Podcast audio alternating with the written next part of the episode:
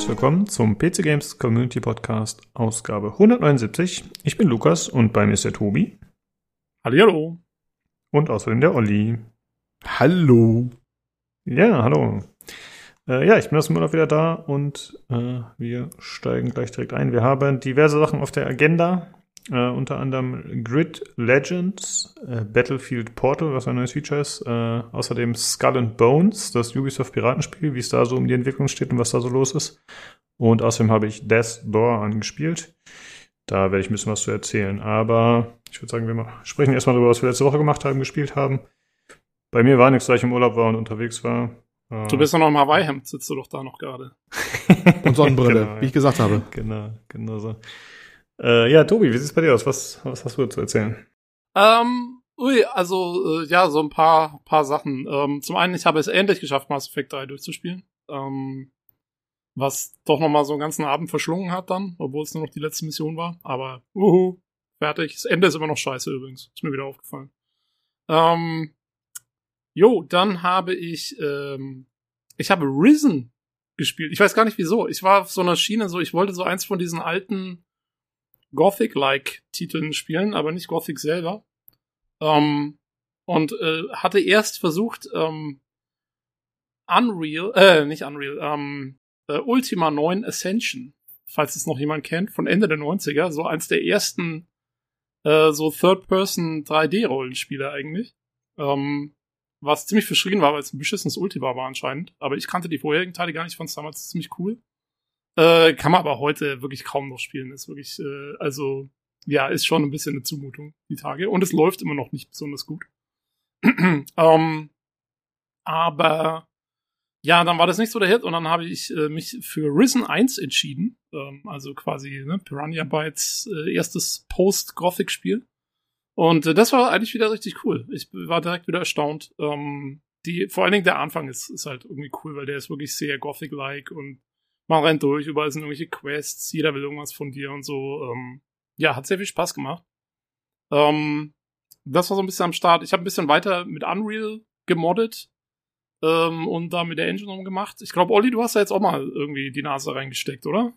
Habe ich In getan. Unreal. Ich habe mir dieses äh, 5-Stunden-Tutorial angeschaut, dieses äh, einleitende Tutorial von, wie heißt da? Unreal Sensei, ja, oder so? Ja, dieser, ja cooler, cooler Typ auf jeden Fall, ja. Ja, ja finde ich super, super Tutorials. Äh, war sehr unterhaltsam. Ich habe ehrlich gesagt, das andere habe ich mir auch angeguckt mit diesen äh, Planeten, wo man rauszoomt. Das war jetzt aber was anderes, ne? Haben eigentlich beide, an, also zumindest angeguckt. Ein paar habe ich ein bisschen rumgespielt, mhm. auch selber gemacht und so. Ist schon ganz geil, das muss man sagen. Und das, das, also Respekt, das Ding läuft richtig geil. Die, also diese ganze Editor auch und sowas, ne? Mhm. Macht schon Fun damit, aber ist auch da, ein Rabbit Hole, ein Rabbit Hole, wenn du reintauchst, ne? Ja. Mhm. Ähm, ja, ja, auf jeden Fall. Also du kannst dich da Stunden um Stunden ohne weiteres rein versenken, ohne dass du es so richtig merkst. Ähm, ich habe zurzeit das Problem, ich will Spiegelungen machen. Ähm, aber Spiegelungen in großen Räumen, also weil ich halt äh, ja quasi so Weltraumzeugs machen will, ähm, versuche ich äh, realistische Spiegelungen hinzubekommen über sehr große Distanzen ähm, wo man so ein bisschen merkt, so, wo, auch wo so die Probleme sind noch mit Lumen und Raytracing und so. Die können zwar schon viel, aber eben auch nicht alles. Und äh, da, da kommst du ganz schnell, stößt man da so an die Grenzen von dem, was geht mit dieser Technologie. Also, weil da wird schon noch einiges auch noch so getrickst im Hintergrund, ähm, was man so nicht merkt in einem normalen Spiel. Aber wenn du dann eben versuchst, sozusagen aus der, aus einer normalen Spielumgebung rauszugehen ähm, und, und äh, quasi große Distanzen zu haben, keinen normalen Himmel mehr oben zu haben und so, ähm, dann schaut es schon wieder ganz anders aus. Also, ähm, ja, da bin ich noch sehr stark am Frickeln im Moment. Das glaube ich. Das ist jo. ja auch so ein bisschen, das ist ja auch ein bisschen, äh, hat man es bei dem einen Tutorial gesehen, wir können ja mal beide mal verlinken, ne, wenn einer sich mal interessiert für, das ist ein hochinteressantes, hochinteressante Sache mal zu schauen, wie solche Sachen gemacht werden, äh, wo diese, wo er diesen Planeten macht, wie man aus dem, mhm. aus dem man so rauszoomt. Ja. Und der trickst da ja auch ziemlich und hat sehr große Distanzen drin und die Engine bricht da so ein bisschen weg, weil die Gizmos, diese Steuerelemente plötzlich anfängt abzuspacken, das sagt er auch im Video, ne? Mhm. Dann merkst du, dass also man merkt schon, für was die Engine ursprünglich gedacht war, finde ich immer. Das hat jede Engine so, glaube ich, an sich. Du merkst, ja, wie ja. es optimiert war. Und das merkst du auch, dass das, die war nicht dafür gedacht, ein riesenweites Weltraum zu simulieren oder wie sowas mit abstrus großen Distanzen. Da ja, geht dir die ja, Engine auch ein bisschen seltsam ab, ne? Obwohl sie ja jetzt sogar schon die Atmosphäre-Effekte und so so eingebaut haben, dass es ja nativ unterstützt wird, dass du so rauszoomst und dann quasi der Planet gezeigt wird mit Atmosphäre. Ähm, aber wo es halt eben zum Beispiel noch nicht geht, sind Spiegelungen. Also wenn du eine Atmosphäre erstellst um eine Sphäre rum, um einen Planeten rum, und dann gehst du eben so weit raus. Und dann machst du einen Spiegel dahin, ähm, der mit Raytracing funktioniert. Dann sieht das Raytracing immer noch den Himmel oben. Also als würdest du auf dem Planeten stehen, weil das nicht direkt geraytraced wird anscheinend, sondern irgendwie anders reingerechnet wird. Und da kommt er dann durcheinander. Und, und lauter so Geschichten. Oder zum Beispiel, wenn du zu nahe an ein Objekt rangehst, was über eine Millionen Units, ähm, was jetzt in UE4 Zentimeter sind, also was über eine Million Zentimeter vom Ursprung des Koordinatensystems entfernt ist, dann äh, darfst du nicht zu nah an das Objekt rangehen, sonst kriegst du so ganz fiese schwarze Artefakte auf deinen Texturen und so. Also da gibt's äh, ja, es gibt so bestimmte Beschränkungen schon, mit denen man dann, die man irgendwie umgehen muss, dann, wenn man zusammen haben will. Also äh, deswegen finde ich es ganz interessant, äh, da ja so ein bisschen rumzu, rumzufrickeln und zu probieren. Und irgendwie muss man dann halt äh, schöne, ja, äh, halt andere Lösungen finden, was auch mal Spaß macht. So ein bisschen wie so ein Puzzle.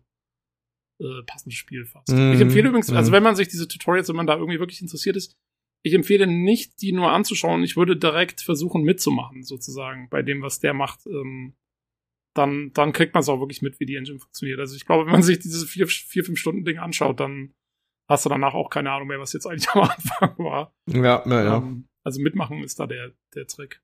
Aber jo, äh, das war lustig. Und äh, das letzte, was ich noch zu erzählen habe von der Woche, ähm, gestern Abend, also Freitagabend, wir nehmen ja am Samstag auf, hat die neue Season von Diablo 3 angefangen. Äh, deswegen spiele ich gerade Diablo 3. ähm, ja, sehr lustig. Es gibt, sie haben äh, diese Season gibt's Ethereal Items, was ähm, Items sind, die sie nachgebaut haben, die ursprünglich äh, Legendaries waren in Diablo 2 oder Uniques. Ähm, und die man jetzt in Diablo 3 finden kann. Die haben ganz tolle Fähigkeiten und so. Und da gibt's, glaube ich, für jede Klasse gibt's drei Stück. Ähm, und wenn man alle gefunden hat am Ende, die haben halt super geringe äh, Chancen zu droppen. Und wenn man am Ende der Season alle gefunden hat für alle Klassen, dann kriegt man irgendwie ein Achievement oder so. Und äh, ich glaube, das ist ziemlich hart. Ich habe aber direkt, ich hatte ähm, ja, gestern Abend angefangen und ich habe direkt mit Level 8 habe ich das erste gefunden. Habe ich anscheinend, also weil die haben wirklich super geringe Drop-Chancen, also muss ich ultra Glück gehabt haben. Auf der einen Seite, weil ich konnte dann natürlich ultra schnell hochleveln, weil das Ding super mächtig ist. Äh, auf der anderen Seite ist natürlich blöd, ich habe jetzt eins gefunden, aber es hat jetzt halt Level 8. Also ich kann es jetzt dann wegschmeißen, sozusagen. Äh, was halt auch ein bisschen fies ist. Aber naja. Ähm, aber das, ja, macht Spaß. Ähm, kein Wunder, dass sie diese Season auf Diablo 2 Items äh, setzen, weil ja das äh, Resurrected Diablo 2 kommt ja im September am Ende der Season. Also da haben sie so ein bisschen hm. ne, Marketing mit eingebaut, fast schon. Ach, und jo. wenn die Season dann vorbei ist und alle die Waffen niederlegen, dann kann man quasi direkt auch in den neu aufgesetzten Vorgänger einsteigen. So das ungefähr steht das vorher. Ja, nicht schlecht, ja. Okay, hast du sonst was zu berichten oder was das? Das war's. Oh, nee, eine Sache noch. Ich habe meinen Kühler endlich eingebaut. Ich hatte, glaube ich, schon vor zwei, drei Wochen berichtet, dass ich mir einen neuen Kühler gekauft habe, weil mein alter nicht mehr ordentlich anläuft manchmal.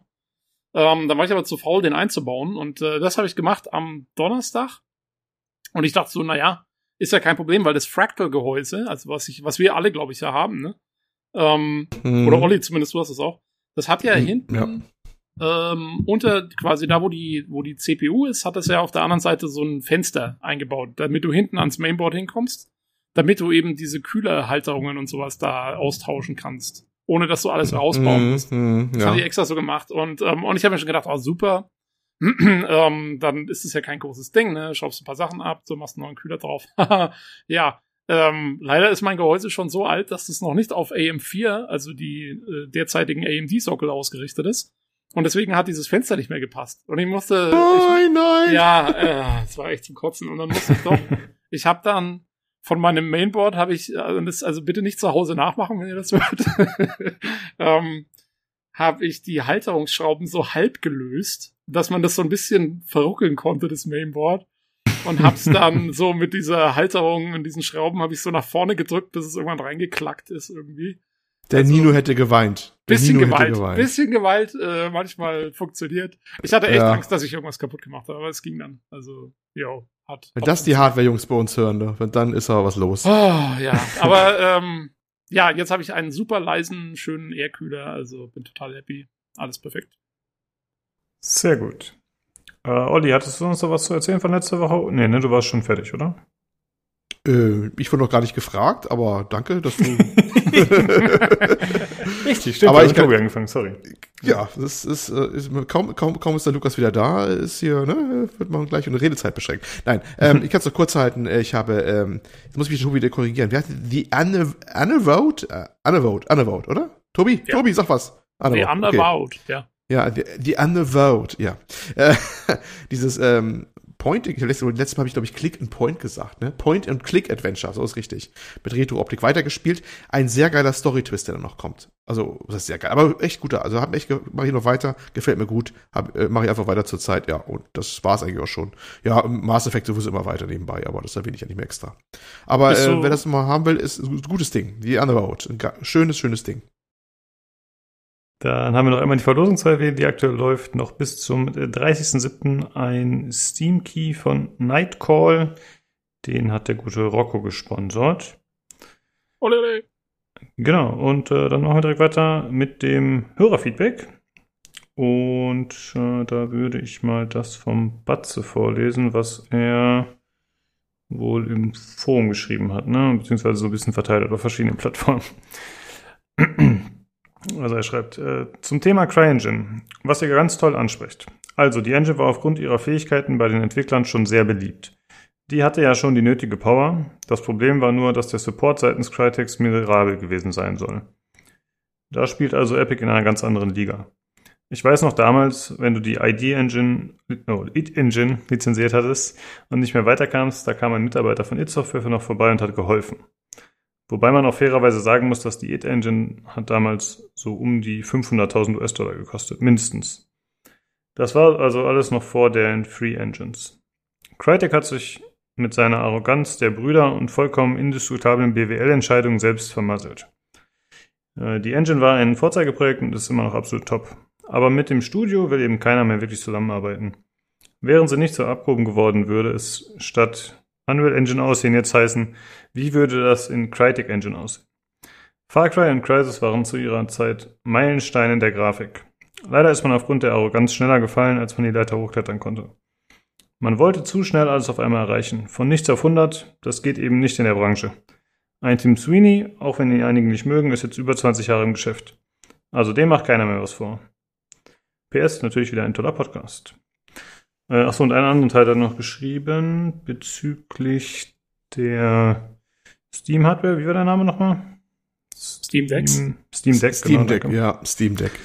Genau, äh, dazu hat er noch was geschrieben und zu euren Vermutungen bezüglich Origin und so. Äh, wegen eures aktuellen tollen Podcasts und vor allem der neuen Steam-Hardware, also eingehen möchte ich auf äh, 1.55. Äh, da ging es eben, wie gesagt, um die Einbindung von Origin. Aktiv war da wohl nichts, war da wohl nicht Steam OS 3 am Werkeln, sondern ein beliebiges Linux in Verbindung mit Lutris. Da kann man nämlich so gut wie jeden Launcher mit einbinden und sehr viele Spiele laufen dann auch, selbst einige von Blizzard. Denn so wie ihr das sagt, nur über SteamOS geht es gar nicht wegen Origin. Aber mit Linux und zusammen mit Lutris geht es schon. Auch nicht unbedingt mit Proton, aber das ist sehr egal. Aber es geht über Linux Lutris. Selbst den Epic Launcher konnte ich damit einbinden und meine Free Games zocken. Also ist da eventuell auch falsche Werbung seitens 12 drin. Das mal als kleine Info, der ihr nachgehen könnt. Und äh, da hatte sich schon jemand zu gemeldet, dein Kumpel Frank Olli, ne? Genau, denn der Frank ist seit jeher im äh, Linux-Bereich und äh, mit Proton, Lutris und wie alles heißt, ist schon länger sehr, sehr, sehr aktiv, noch lange vor dem Steam Deck. Und er ist da auch wirklich bewandert und ich versuche eigentlich schon verzweifelt, ihn schon seit zwei Jahren oder so mal hier einen Podcast zu kriegen, um mal ein bisschen was zu erzählen. Da könnte mich viel zum Thema erzählen. Jetzt ist ja top aktuell geworden, noch das Steam Deck. Äh, und er hat darauf geantwortet. Ähm, Laut, und da kommt jetzt ein Link äh, zu ProtonDB, wo man halt die Komplexität äh, auflisten kann von den Spielen. Laut dieser Datenbank läuft das Spiel eigentlich bei den meisten Usern auch mit Proton. Und Valve hat auch nochmal erwähnt, dass viele aktuelle Proton-Fixes noch gar nicht veröffentlicht wurden. Er meinte mit die Fixes, die halt zum Steam Deck noch kommen sollen. Ich bin mir ziemlich sicher, dass äh, Fallen Order spätestens zum Launch des Steam Deck einmal frei funktionieren wird. Leider habe ich kein einziges Origin-Spiel äh, auf Steam, um das aktuell mal zu testen. Ubi Connect funktioniert aber auf jeden Fall. Ansonsten sehr schöne Folge wieder. Ich war mir eigentlich sicher, mir das Steam Deck nicht vorzubestellen, aber nachdem ich eure Meinung dazu gehört habe, ist es zumindest schon mal im Warenkorb. Ja, danke Frank, wie immer. Ja, äh, interessant, ne? Ich bin eigentlich auch der Meinung, so ganz aus Zufall werden die Fallen Order nicht so prominent gezeigt haben auf dem Steam Deck. Da also ich erwarte jetzt eigentlich schon, dass sie das irgendwie hinbekommen, dass es auch läuft, wenn ich so anreiße. Kann natürlich einfach mhm. nur äh, selber von denen Fälle gewesen sein, dass sie einfach ein paar Sachen ausgewählt haben und wie manchmal ist, manchmal weiß die linke Hand im Marketing nicht, was die rechte Hand äh, tut und das war noch ein Prototyp und was anderes aufgespielt, nicht das SteamOS, kann ja sein, man weiß es nicht, aber naja, aber ähm, würde man schon erwarten, dass die es irgendwie hinkriegen. Ich glaube, also jetzt korrigiert mich, wenn ich das missverstehe, aber SteamOS ist ja im Prinzip nur eine Linux-Distribution. Also ich bin ja. mir sicher, du kannst wahrscheinlich, ähm, also das, das hat halt wahrscheinlich eine Einbindung von den Proton oder so, nehme ich jetzt mal an. Ich habe es selber noch nie benutzt. Ähm, aber ich nehme jetzt mal an, du könntest zum Beispiel auch sowas wie Lutris auch auf einem SteamOS installieren, weil es halt einfach Linux ist. Ich meine, es ist ja, das ist ja wurscht dann.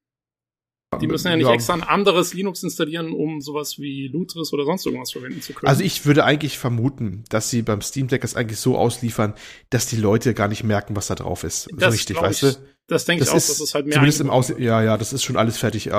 Das, das Bestrebungen werden wahrscheinlich dahin gehen. Die wollen ein möglichst schlüsselfertiges System sozusagen abgeben. Genau. Äh, also man das, kennt das ja, ja, man kennt das ja von, von GOG zum Beispiel, die gerne ihre alten Spiele inzwischen, die kannst du auch direkt aus dem Launcher starten, dann startet halt im Hintergrund sowas wie die DOS-Box oder so. Ähm, ja. Und dann laufen halt diese alten Spiele oder sowas. Also ja. so in der Art stelle ich mir das dann auch vor. Wenn sie Lootriste verbrauchen oder Teile davon, dann werden die es halt mit reinnehmen irgendwo, wenn es genau. Open Source ist. Punkt genau. aus. Ähm, ne, also das, das denke ich, denke ich mal schon. Ich bin da echt gespannt drauf. Also soll ich dann wirklich meine Vorbestellung umwandeln in echte Bestellung, dass die kriegen, bin ich sehr gespannt, wie das alles läuft. Äh, weil das ist schon fast, fast faszinierend, was sie da versuchen zu machen. Und wenn das äh, wirklich so gut läuft, wie es da gezeigt wird, muss das ein sehr interessantes Gerät werden.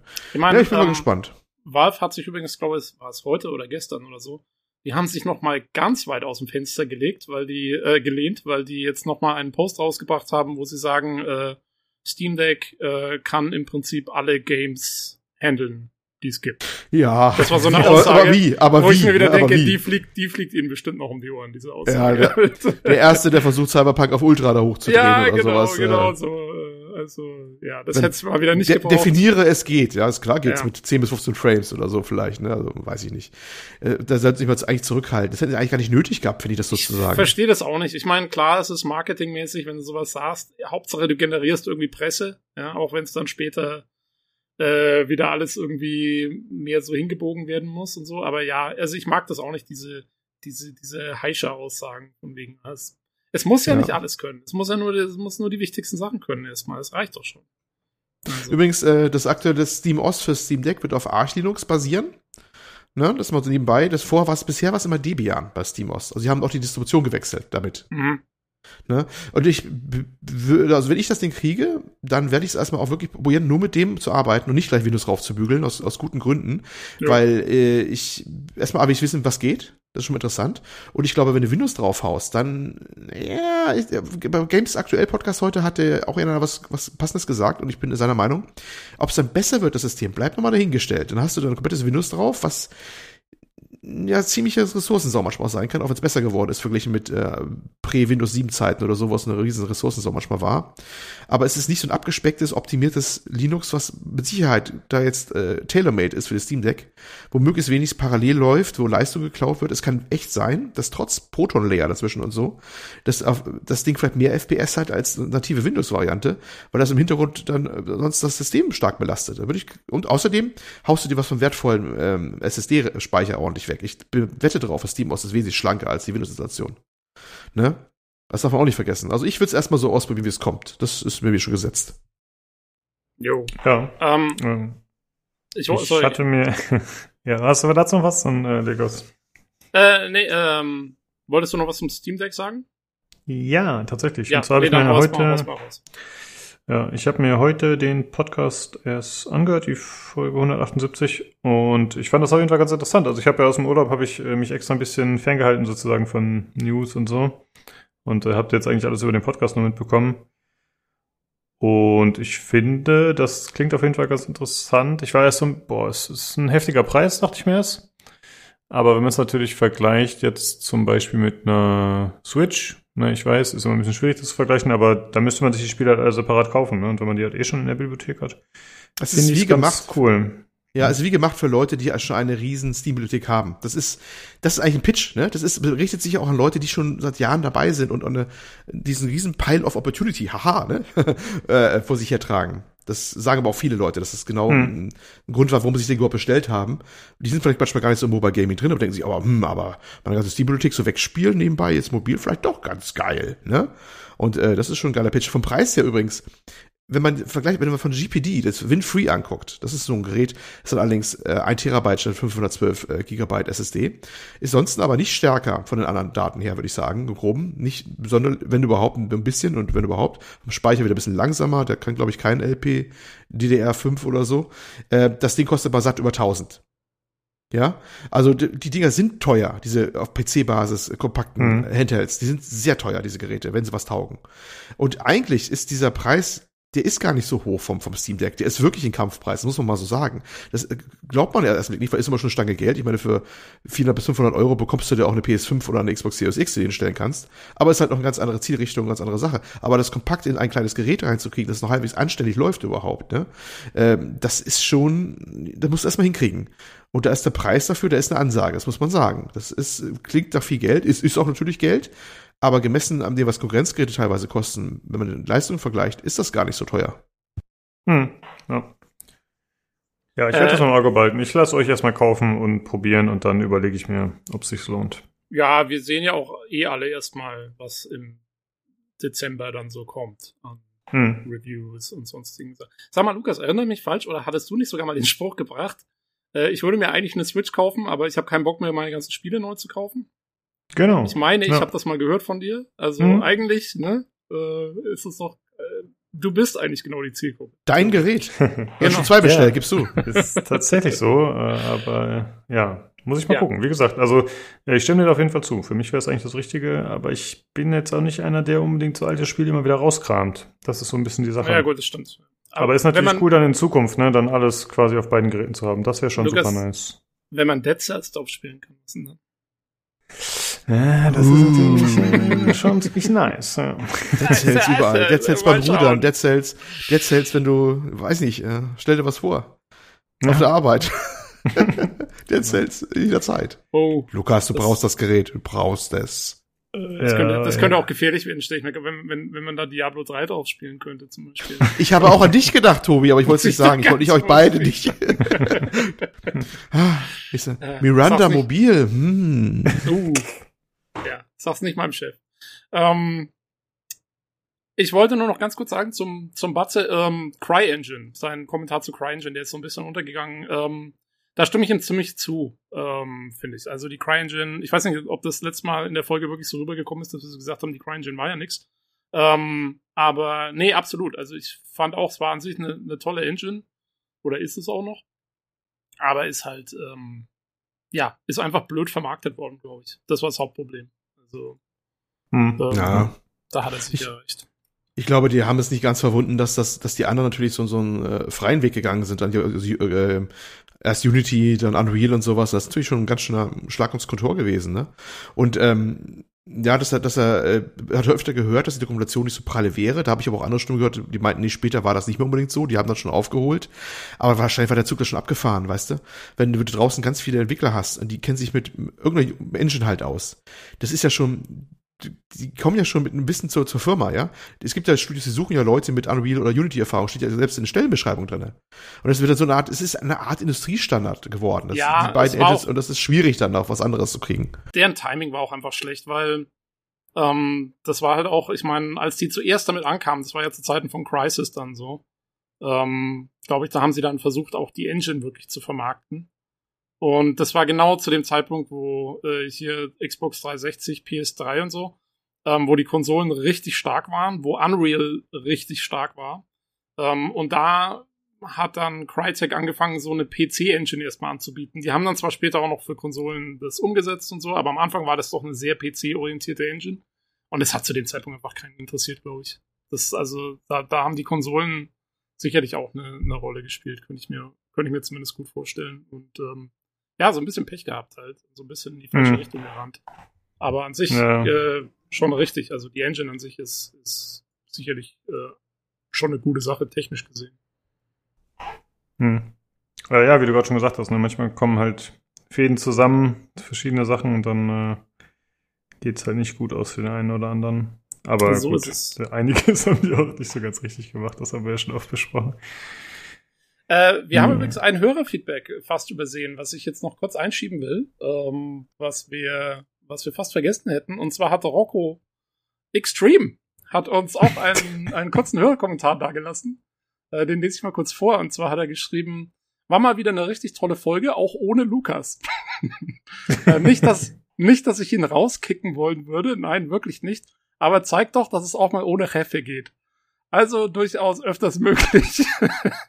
Ja, wir müssen dich leider enttäuschen. Der, der, der Lukas kam heute als pa wir haben uns eigentlich schon, wir, äh, Tobi und ich waren so voller Vorfreude, hier zu zweit im Podcast. Das kommen wir Full Disclosure hier gerade. Und da kam der Lukas hier reingesprungen, so, da, da, Ja. und plötzlich war er da. So, Ja. Aus dem Pool in den Podcast. Wahnsinn. Ähm, nein, wir freuen uns natürlich, dass du wieder da bist, Lukas. Aber ja, du hörst es von den Hörern selbst. Es geht auch. Ja. Es geht auch ohne dich. Es, das ist doch gute Nachricht, oder? Es geht auch ohne dich. Aber nee, du musst es anders sehen. Äh, Andere waren dafür so verstört, ich, äh, Jan, ich gucke in deine Richtung, die haben sich aus, aus Klorollen Ersatz Lukas gebaut, ne? Ja, Der dann, das Foto ging ja rum. Also, ja, habe ich gehört und gesehen. Ja. wie, wie fühlt man sich so, wenn man als Papprolle, als, als Toilettenpapierrolle verewigt wird und man so vermisst wird? Ist das eigentlich eine Ehre, ne? Ich bin stolz, ja. Ist ganz ich wie, auch. wie, so eine, wie so eine kleine Pappstatue, die man dir quasi errichtet hat jetzt schon. Ich wollte Genau. schon Merch Store äh, äh, errichten, ne? so als T-Shirt-Symbol drauf und oder oder Rollen verschicken mit deiner Unterschrift und Also- Grinseface drauf. Ich finde auch, da ist, da ist noch Potenzial. Ähm, It's a game. genau. Ich will noch kurz, ähm, also äh, Rocco schreibt noch weiter. Achtung, jetzt kommt's nämlich. Und meinetwegen könnt ihr meinen vollen Nix sagen. Ist zwar schon etwas cringe, aber diente eher der Vereinfachung. Und wenn, natürlich nur Extreme. X Extreme, nicht Extreme, glaube ich, meint er da. Und schon gar nicht XXXtreme oder sonst wie. Rocco, Ja. du hast einen Fehler gemacht. Ich hätte das so nicht gesagt. Du weißt, Also- was Tobi jetzt macht in den nächsten Folgen. Nein, es ist, es ist jetzt offiziell, wir dürfen ihn Rocco Extreme nennen oder Rocco Extreme. Äh, da kann er noch mal kurz vielleicht sagen, wie ihm das besser gefällt. Wir werden ihn nicht Rocock Stream nennen, wie das mal ähm, aus Versehen im Discord irgendwie missverstanden Oh. wurde. Also, äh, ja, wir bleiben bei Rocco Extreme. Sehr gut, finde ich toll. Also ändert Äh, sich für vielen dich Dank. gar nichts, Tobi, ne? Wenn man ehrlich Nee. ist. du hast ihn schon immer so genannt. Aber ich fühle mich besser jetzt. Also. Ja, okay. Äh, Das ist schön, dass man, dir, Vorbild, dass man dir so leicht eine Freude machen kann. Ich finde das gut. Das finde ich auch. Ja, Also also gut, vielen dass Dank du das noch gefunden hast, das Feedback. Jo. Genau, wir hatten auch noch was vom Neues mehr, aber da gehen wir im Hardware-Teil drauf ein, soweit ich das gehört habe. Gut, Ich weiß- äh, Ich weiß gar nicht, ob wir darauf eingehen. Ich, ich weiß ich gar nicht mehr. Ich hätte selber geschnitten, muss ich zugeben. Ähm, aber der ist, ich weiß gar nicht, ob das drin aber er ist, er ist eine Betreuung. Der gute, der gute Neues mehr ist eine Betreuung, sag ich mal so. Deswegen klingt so wie behindert. ne? Dauerbetreuung also, im- das ist Dauerbetreuung und, deswegen äh, ja. verzeih uns, wenn wir dein, dein Feedback nicht vorlesen, weil du bist ja schon in Einzelbehandlung sozusagen bei den Spezialisten. Sehr gut. Äh, ja, dann äh, hören wir uns das auch einfach mal direkt an und hören mal nach, was Sie gesagt haben.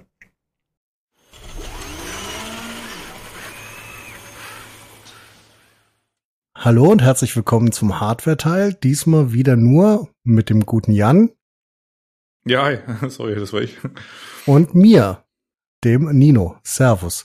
Ähm, wir haben euch heute wunderschöne Themen mitgebracht. Aber zuerst fangen wir damit an, was wir zuletzt gespielt haben. Mein lieber Jan, was hast du denn diese Woche ähm, gespielt? Äh, ja, wir nehmen ja nur vier Tage nach dem letzten Mal auf und da ist das nicht so wirklich viel. Ich habe ein bisschen Horrorserie auf Netflix geguckt, also das äh, Ha- Haunting of Bly Manor, das war ganz cool. Ansonsten gespielt habe ich nur MX vs. ATV All Out. Das ist äh, ein billiges Rennspiel. Ich hatte Bock im Kreis im Dreck zu fahren mit Motocross-Rädern. Das hat auch funktioniert. Das mache ich immer noch. Das spiele ich jetzt noch zu Ende, bis ich dann irgendwann äh, mehr Pokale brauche, um die letzten Series, äh, also um die letzten Rennserien freizuschalten. Und dann werde ich das einfach nicht machen und das Spiel deinstallieren, aber es hat äh, mich schon neun Stunden sehr gut unterhalten. Ich äh, habe sehr viel Freude daran gehabt, im Dreck im Kreis zu fahren. Herausragend. Und bei dir? Ähm, ja, äh, Tarkov, war? Und wie lief's? Es kam auf den Tag drauf an. Waren gute und äh, schlechte Tage dabei. Ähm, viel Rage-Quitting, viel, ja, sterben, wenig Progress. Sagen wir es okay. einfach so. Hat immer der gleiche geredet? Nein, äh, nein, es waren diesmal unterschiedliche. Hm, es gab okay. äh, äh, weniger, weniger wutentbrannte äh, Leaves und wutentbrannte Leaves, aber das passiert. Wenigstens habe ich diesmal keinen erschossen, glaube ich. Ich kann mich okay. zumindest nicht mehr dran erinnern. Also aber egal. Okay, bist du grundsätzlich optimistisch, was die, was die, was das Fortbestehen der Familie Tarkov noch angeht, oder? Ja, solange kein, äh, ich sag mal, bis äh, Battlefield 2042 wird das wohl noch so weitergehen. Äh, vorher wird da nichts Großartiges reinbrechen. Ich meine, Lukas bricht ja in regelmäßigen Abständen in äh, äh, Phasen weg und äh, kehrt dann wieder euphorisch zurück. Ähm, aber ansonsten, die restliche Family is alive and wealth. Das ist schön zu hören. Das freut mich. Das ist ja immer nett, dass man immer so äh, Verwandtschaftsverhältnisse dann quasi friedlich und harmonievoll äh, beschauen kann, so aus der Ferne. Ich aus hab, der hatte ja nur ein, ja, ich hatte ja nur ein kurzes Stell dich ein mit der Familie Tarkov, bis ich dann halt keine Bock mehr habe. Aber vielleicht kommt ja irgendwann wieder ein Freitag, wo ich mich sinnlos betrinke und dann bin ich wieder motiviert genug. Absolut. Der Zeitpunkt wird kommen. Ich bin davon felsenfest überzeugt. Okay. Gut. Kommen wir, äh, kommen wir zum Kernthema. Und zwar hatte der liebe Jan äh, Ach, Kernthema. Das, ja. Ey, ich fand den herausragend. Ah, den habe ich mir die letzten zehn Minuten zurechtgelegt. Ähm, ähm, der liebe Jan ist in äh, die gleiche Bredouille gekommen wie jeder PC-Besitzer irgendwann. Er hat sich nämlich folgende Frage gestellt. Wie Echt? kommst du? Ja. Ja, ja, also ich überlege gerade, welcher PC-Besitzer bei Sinn und Verstand stellt sich denn die Frage? Das ist ja komplett absurd. Also, ähm, mein System habe ich ja schon einigermaßen lange, so seit Wann kam Risen 3000 raus? 2019, ne? Ja. Dann kam jetzt irgendwie eine neue Grafikkarte dazu, aber der Prozessor habe ich ja schon einigermaßen lange.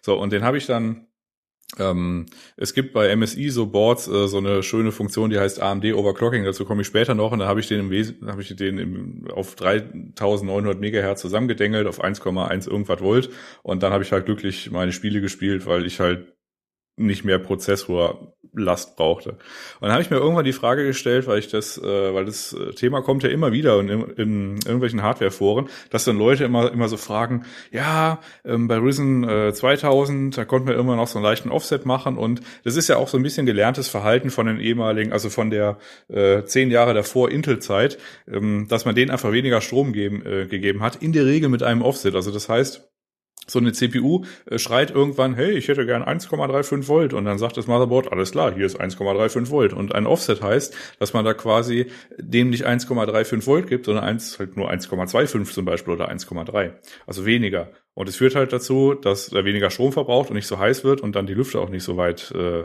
hochdrehen. Und ja, das war dann halt quasi für die Undervolter äh, quasi ein, äh, ein positiver Effekt. So, und ich habe mir dann quasi immer im Anbetracht dieser Threads, die dann immer alle drei Wochen hochkommen, da fragt immer jemand, da sagt immer die Community, nee, ab Risen 3000 ist es eigentlich nicht so wirklich äh, sinnvoll beziehungsweise relevant. Und ich wollte dann eigentlich nur wissen, okay, was macht denn die CPU? Und meine ursprüngliche Frage war die folgende. Wenn ich quasi die CPU auf Auto lasse, dann in meinem Fall ist es ein 3700X, das ist die erste Batch, die ist vom Binning ich will nicht sagen komplett scheiße, aber es ist auch nicht weit davon entfernt. Und also die später produzierten, die sind dann, die brauchen deutlich weniger Spannung für das, was sie tun. Und äh, der lief halt immer so mit 1,45 Volt irgendwie maximal rum rum, also maximal äh, Spannung rum. Und äh, da kam ja auch immer am Anfang, äh, das hat ja ein Jahr gedauert, bis sich irgendwie die Welt äh, daran gewöhnt hat, dass man tatsächlich die Spannung irgendwie fahren kann, ohne dass irgendwie die Welt A untergeht oder D das Ding ex explodiert. Also wie gesagt, Auto ist okay, aber das war auf jeden Fall die Autostellung. So, dann habe ich mich gefragt, okay, was passiert denn, wenn ich dem irgendwie jetzt nur 1,4 gebe oder 1,3 irgendwas? Und die Frage, die ich dann hatte, ist folgendes. Wenn ich der CPU zu wenig Spannung gebe, nutzt die dann nur, weil jede CPU hat ja unterschiedliche Kerne an Güte, also jeder Kern in der CPU, die, also ich habe ja eine 8-Kern-CPU und jeder Kern ist unterschiedlich gut, also vom, von der Silikonqualität, also von der Silizium, Silikon, also von der Siliziumqualität her. Äh, das heißt, äh, zum Beispiel Kern 1 oder so ist dann zum Beispiel der beste Kern von 8 Kernen, nur als Beispiel, und der braucht dann weniger Spannung für den gleichen Takt. Und dann war meine Frage 1, okay, wenn ich der ganzen CPU jetzt weniger Spannung gebe, nutzt der dann immer noch alle acht Kerne oder nimmt er dann quasi nur die Kerne dann, die das mit der Spannung hinbekommen und boostet die halt dann so weit es geht.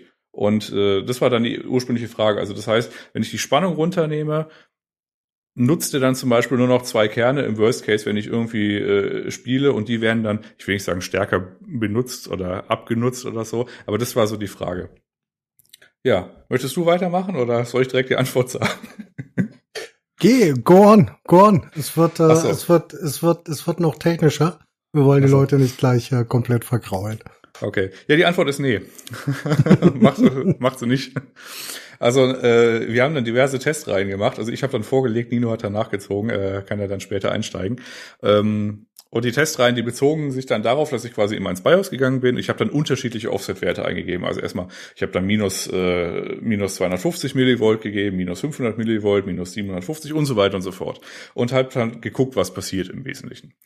Und ja, und dann habe ich dann festgestellt, dass bis zu einem gewissen Bereich ähm, oder mal anders, ich habe, was ich erstmal nicht festgestellt habe, ist, dass irgendwie die Kerne anders ausgelastet werden. Also egal, was ich mache, irgendwie von Offset, äh, der nutzt immer noch die gleichen Kerne. Die Frage ist halt nur, wie hoch die boosten und ob die irgendwie noch funktional sind. Aber es ist jetzt nicht so, dass er dann quasi sich auf so die guten Kerne einschränkt, sondern äh, die Kernauslastung im, in, in der Verteilung her, die bleibt gleich. Aber ähm, das, was die Kerne machen, ist durchaus unterschiedlich. So, und dann habe ich eben Folgendes gemacht. Ich habe dann immer Cinebench äh, 23 schön gestartet und äh, erstmal Multicore ähm, quasi getestet, wie so das Verhalten ist. Dann habe ich quasi mit äh, diesen unterschiedlichen Offset-Werten, also minus 250, 500 und so weiter halt so durch. Und bis ähm, 1000 Millivolt, also 0,1 Volt, ähm, also statt 1,45, dann 1,35, so ungefähr. Ne? Das ist ja immer nie genau so richtig, ähm, dass man sich das quasi dann äh, bis auf die Nachkommastelle irgendwie vorstellen kann, sondern das ist immer so, ich sag mal, so eine, so eine, so eine Größenordnung. Und äh, da habe ich dann irgendwie festgestellt, die Spannung, die bei Multicore anliegt, die ist immer so bei 2,2 irgendwas bei meinem Prozessor. Also die ändert sich irgendwie nie. Was aber passiert ist, es gibt ja seit HW Info, seit einer gewissen Version, eine sogenannte Anzeige vom effektiven Takt und die bricht dann ein. Also das heißt, ab einer, ab einem gewissen Offset oder ab einem gewissen Fixspannung verweigert verweigern bestimmte Kerne einfach den Dienst. Also die lümmeln dann so nahe Baseclock rum und machen dann einfach gar nichts mehr im, effektiven Takt. Im nominellen Takt, was man dann irgendwie, das in die Falle ist ja auch so ein YouTuber ganz am Anfang reingefallen, als er dann quasi irgendwie so ein 12 Kerne auf einen Volt irgendwie reduziert hat. Ähm, Im nominellen Takt wird dann irgendwie, werden dann absurde Werte, Werte angezeigt, ne? weiß ich, 4350 und dann freut sich da. Aber dann startet man mal Cinebench und dann sieht man, dass die also dass das Ergebnis halt komplett Grütze ist. Und das liegt halt daran, dass im Wesentlichen der Kern den Dienst verweigert. Und der lümmelt dann irgendwo so nah Baselock rum. Ja. Und das war dann quasi, habe ich dann festgestellt, das passiert dann irgendwie so um die Kante bei meinem Risen 3000er so ab 1,35 als Maximaltakt, was man da abmacht. Ja, und du könntest jetzt mal kurz übernehmen und in der Zeit sortiere ich mich noch weiter. also, ähm, ich habe nicht ganz so viel, äh, nicht ganz so viel Arbeit reingesteckt wie äh, wie wie Jan. Ich habe mich einen Tag hingesetzt und habe es tatsächlich äh, mit äh, zwei Prozessoren getestet, äh, mit dem 3950X meiner Frau und mit dem äh, 5950X meiner äh, meines Rechners ähm, mit im Endeffekt dem gleichen Ergebnis. Ähm, was ich allerdings anders gemacht habe, ist, ähm, ich habe nicht mit dem Offset gearbeitet, ähm, ähm weil ja, ich einfach keinen Bock drauf hatte, ähm, sondern ich habe mit festen Voltages gearbeitet und mit äh, Highcore, äh, mit ähm, dem maximalen Takt, den ich den Voltages zuordnen konnte. Was ich halt äh, genauso wie Jan feststellen konnte, ist, dass bei mir irgendwann die Kerne kippen. Das bedeutet, ich sehe, ähm, dass die auf Base Clock oder auf Near Base Clock runterfallen, bis auf die Kerne, die ähm, ähm, ja meine CPUs jeweils als äh, die besten nehmen beziehungsweise als die besten sehen. Die bleiben in der Clock Range, die ich äh, einstelle oder die ich mit dem äh, mit dem mit der Voltage erreichen kann, ähm, was am Ende zu dem gleichen Ergebnis führt. Was interessant war, ist, ähm, dass bei Jan, dessen CPU nur eine CCD hat, ähm, die Verteilung ein bisschen anders war. Bei ihm sind dann immer ähm, die ersten vier Kerne oder die ersten zwei Kerne belastet worden, also 0 und 1 oder 0, 1, 2, 3. Ähm, bei mir ist das komplett gesprungen. Das bedeutet, ich hatte, wenn ich äh, bei ähm, wenn ich alle Kerne anlasse und äh, trotzdem R23 im Single laufen lasse, dann springt er bei mir in dem Highest Core Count, äh, Highest Core äh, Boost bis, also nicht bis, sondern in den Kernen 0, 1, 2, 3, 7 und 11, was halt relativ ungewöhnlich ist. Die restlichen kippen mir dann ähm, je nach Spannung oder je weit wie ich ähm, runtergehe mit der Core Voltage, ähm, kippen die mir dann genauso weg. Bei dem 5000 ähm, bei dem 5059X ist es noch ein bisschen wilder, springt das noch ein bisschen mehr. Was ich auch noch feststellen konnte, ist, dass ähm, mein 5950X Cinebench im, äh, zumindest das R23 im äh, Multicore hasst in der normalen Einstellung, also wenn ich alles äh, auf Auto lasse, ohne ein bisschen dran rumzubasteln, dann ähm, ja, schiebt er mir halt ähm, alle Kerne auf 3,6. Ich krieg trotzdem die Ergebnisse, die ich gerne hätte. Ähm, darum geht's nicht. Also liegen wir so bei 30k im äh, Multicore. Ähm, das geht auch geht auch deutlich drüber. Also ich war dann mit äh, deutlich höheren äh, Takten nochmal bei 32, 33, was völlig in Ordnung ist für ähm, die CPU. Ähm, aber es zeigt mir halt vollkommen wirre Werte an. Nicht bei der Spannung, sondern beim Core-Takt. Die Belastung wird auch anders dargestellt. Das ist relativ, ähm, ja, schwierig, das zu erklären, ohne ähm, das optisch untermauern zu können. Und Jan und ich haben uns auch dann zwischenzeitlich äh, gefragt, ob wir beide die gleiche Frage beantwortet haben äh, mit unseren verschiedenen Herangehensweisen. Aber das haben wir auch mit anderen Wegen, wo wir dahin gelaufen sind. Ähm, interessant war noch bei mir, den 5950X kann ich per CCD und sogar per CCX takten.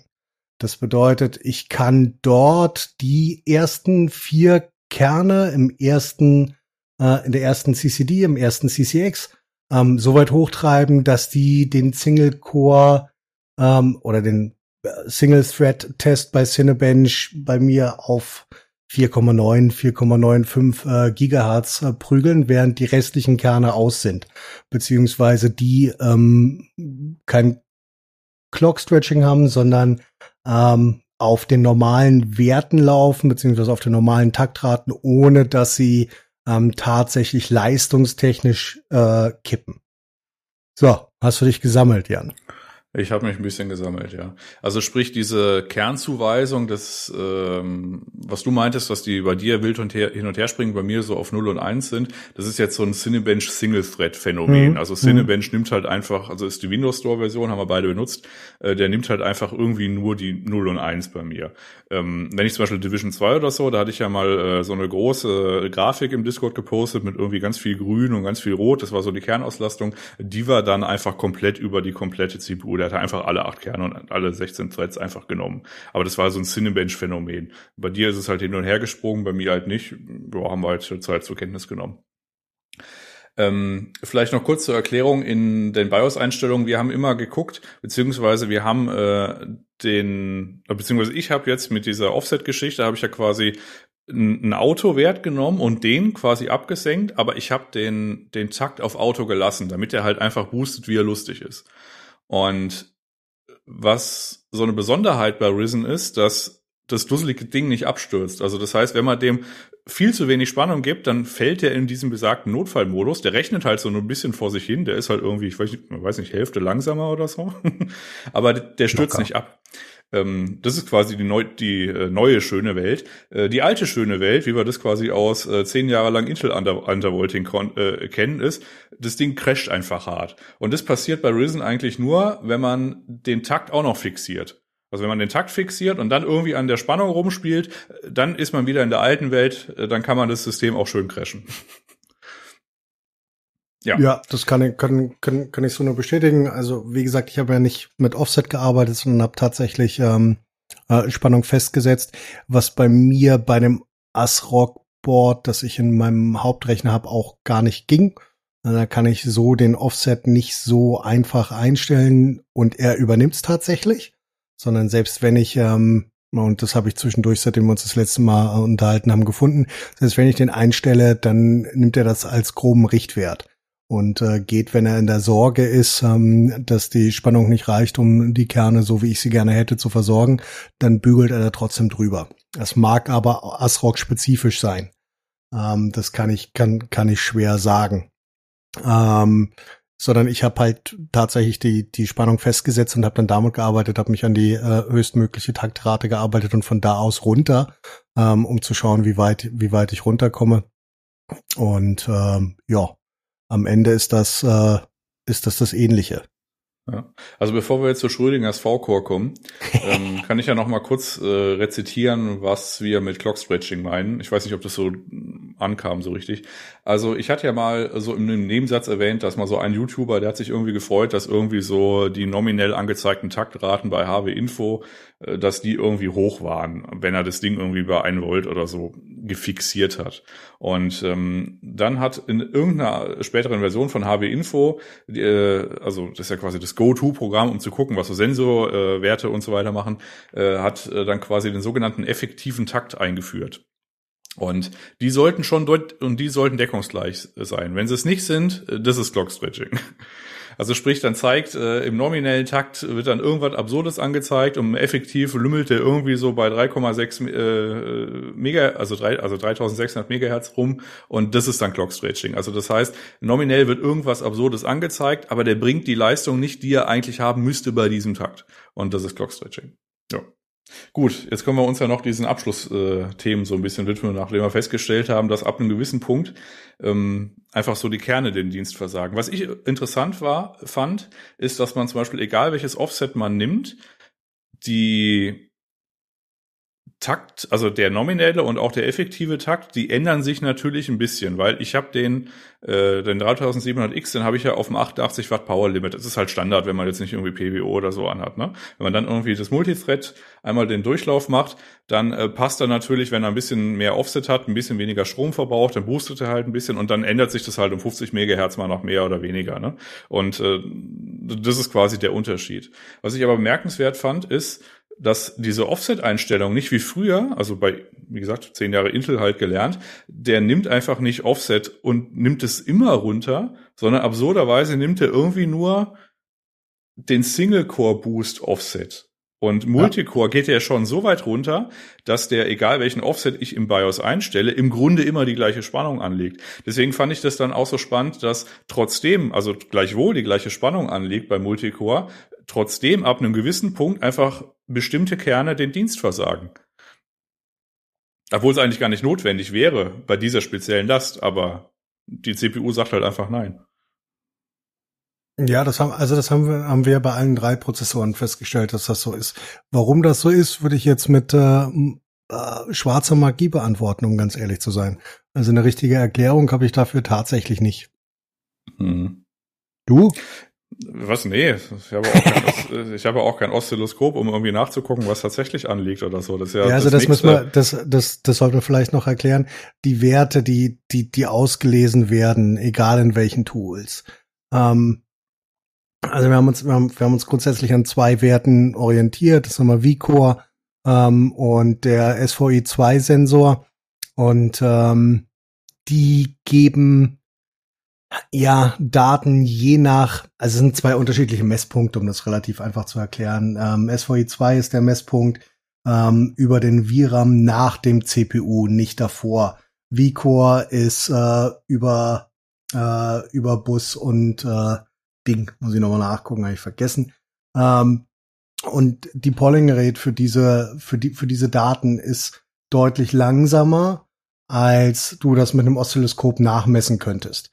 Da reicht auch kein Multimeter, weil das geht nur bis drei, ist ja auch egal.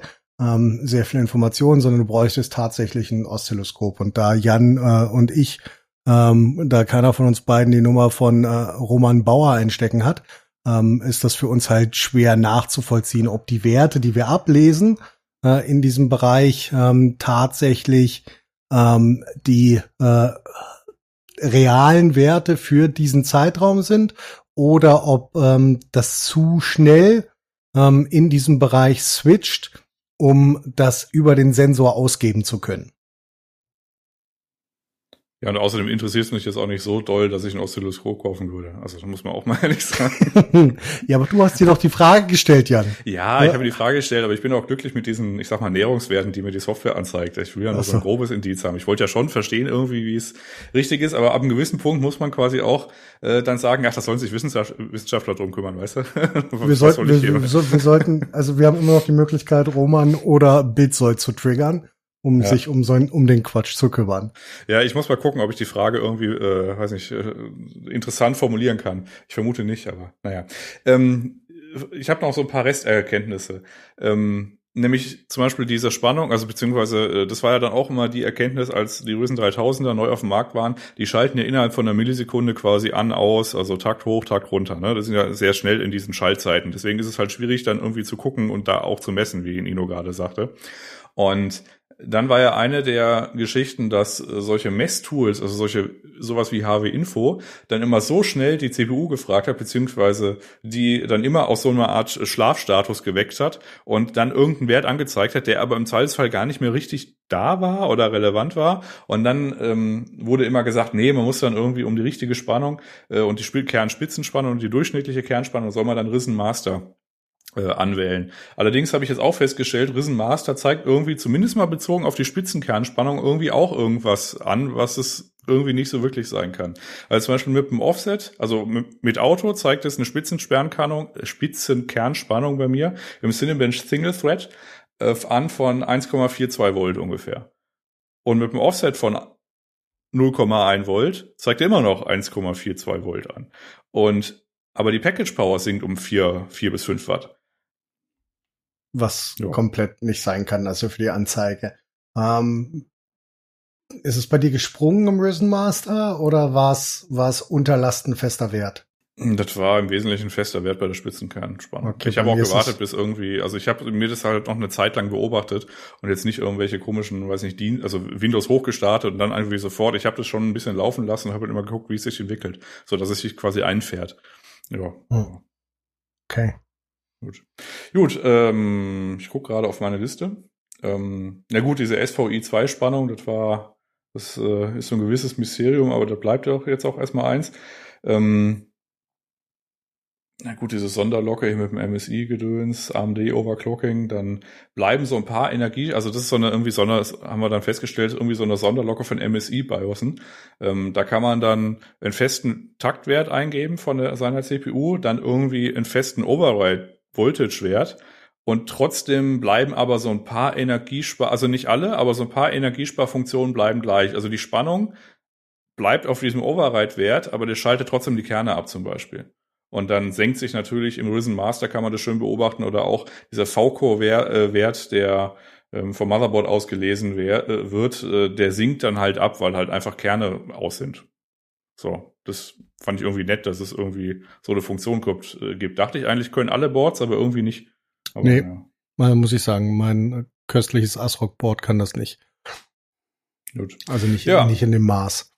Ähm, ich kann noch, kann, kann noch köstlich erwähnen, dass ähm, also nur, nur, nur als Randinfo, ich kann äh, bei mir beim, äh, beim 3950X, der ähm, braucht deutlich mehr Spannung als der 5950, ähm, um dort äh, im Single Core äh, 23 Benchmark 4,7 zu maintain, brauche ich knapp äh, 1,4 ähm, 125 Volt. Und beim äh, beim köstlichen 5059X kann ich bis 138 runter, um das zu maintainen. Und äh, ich möchte noch äh, herausragend erwähnen, dass ich einen meiner Kerne, wenn ich, und das ist äh, Nummer 7, ähm, köstlich auf 5,125 äh, Gigahertz hochkriege, und zwar Cinebench Stable. Das fand ich herausragend und äh, habe danach erstmal meinen CPU umarmt.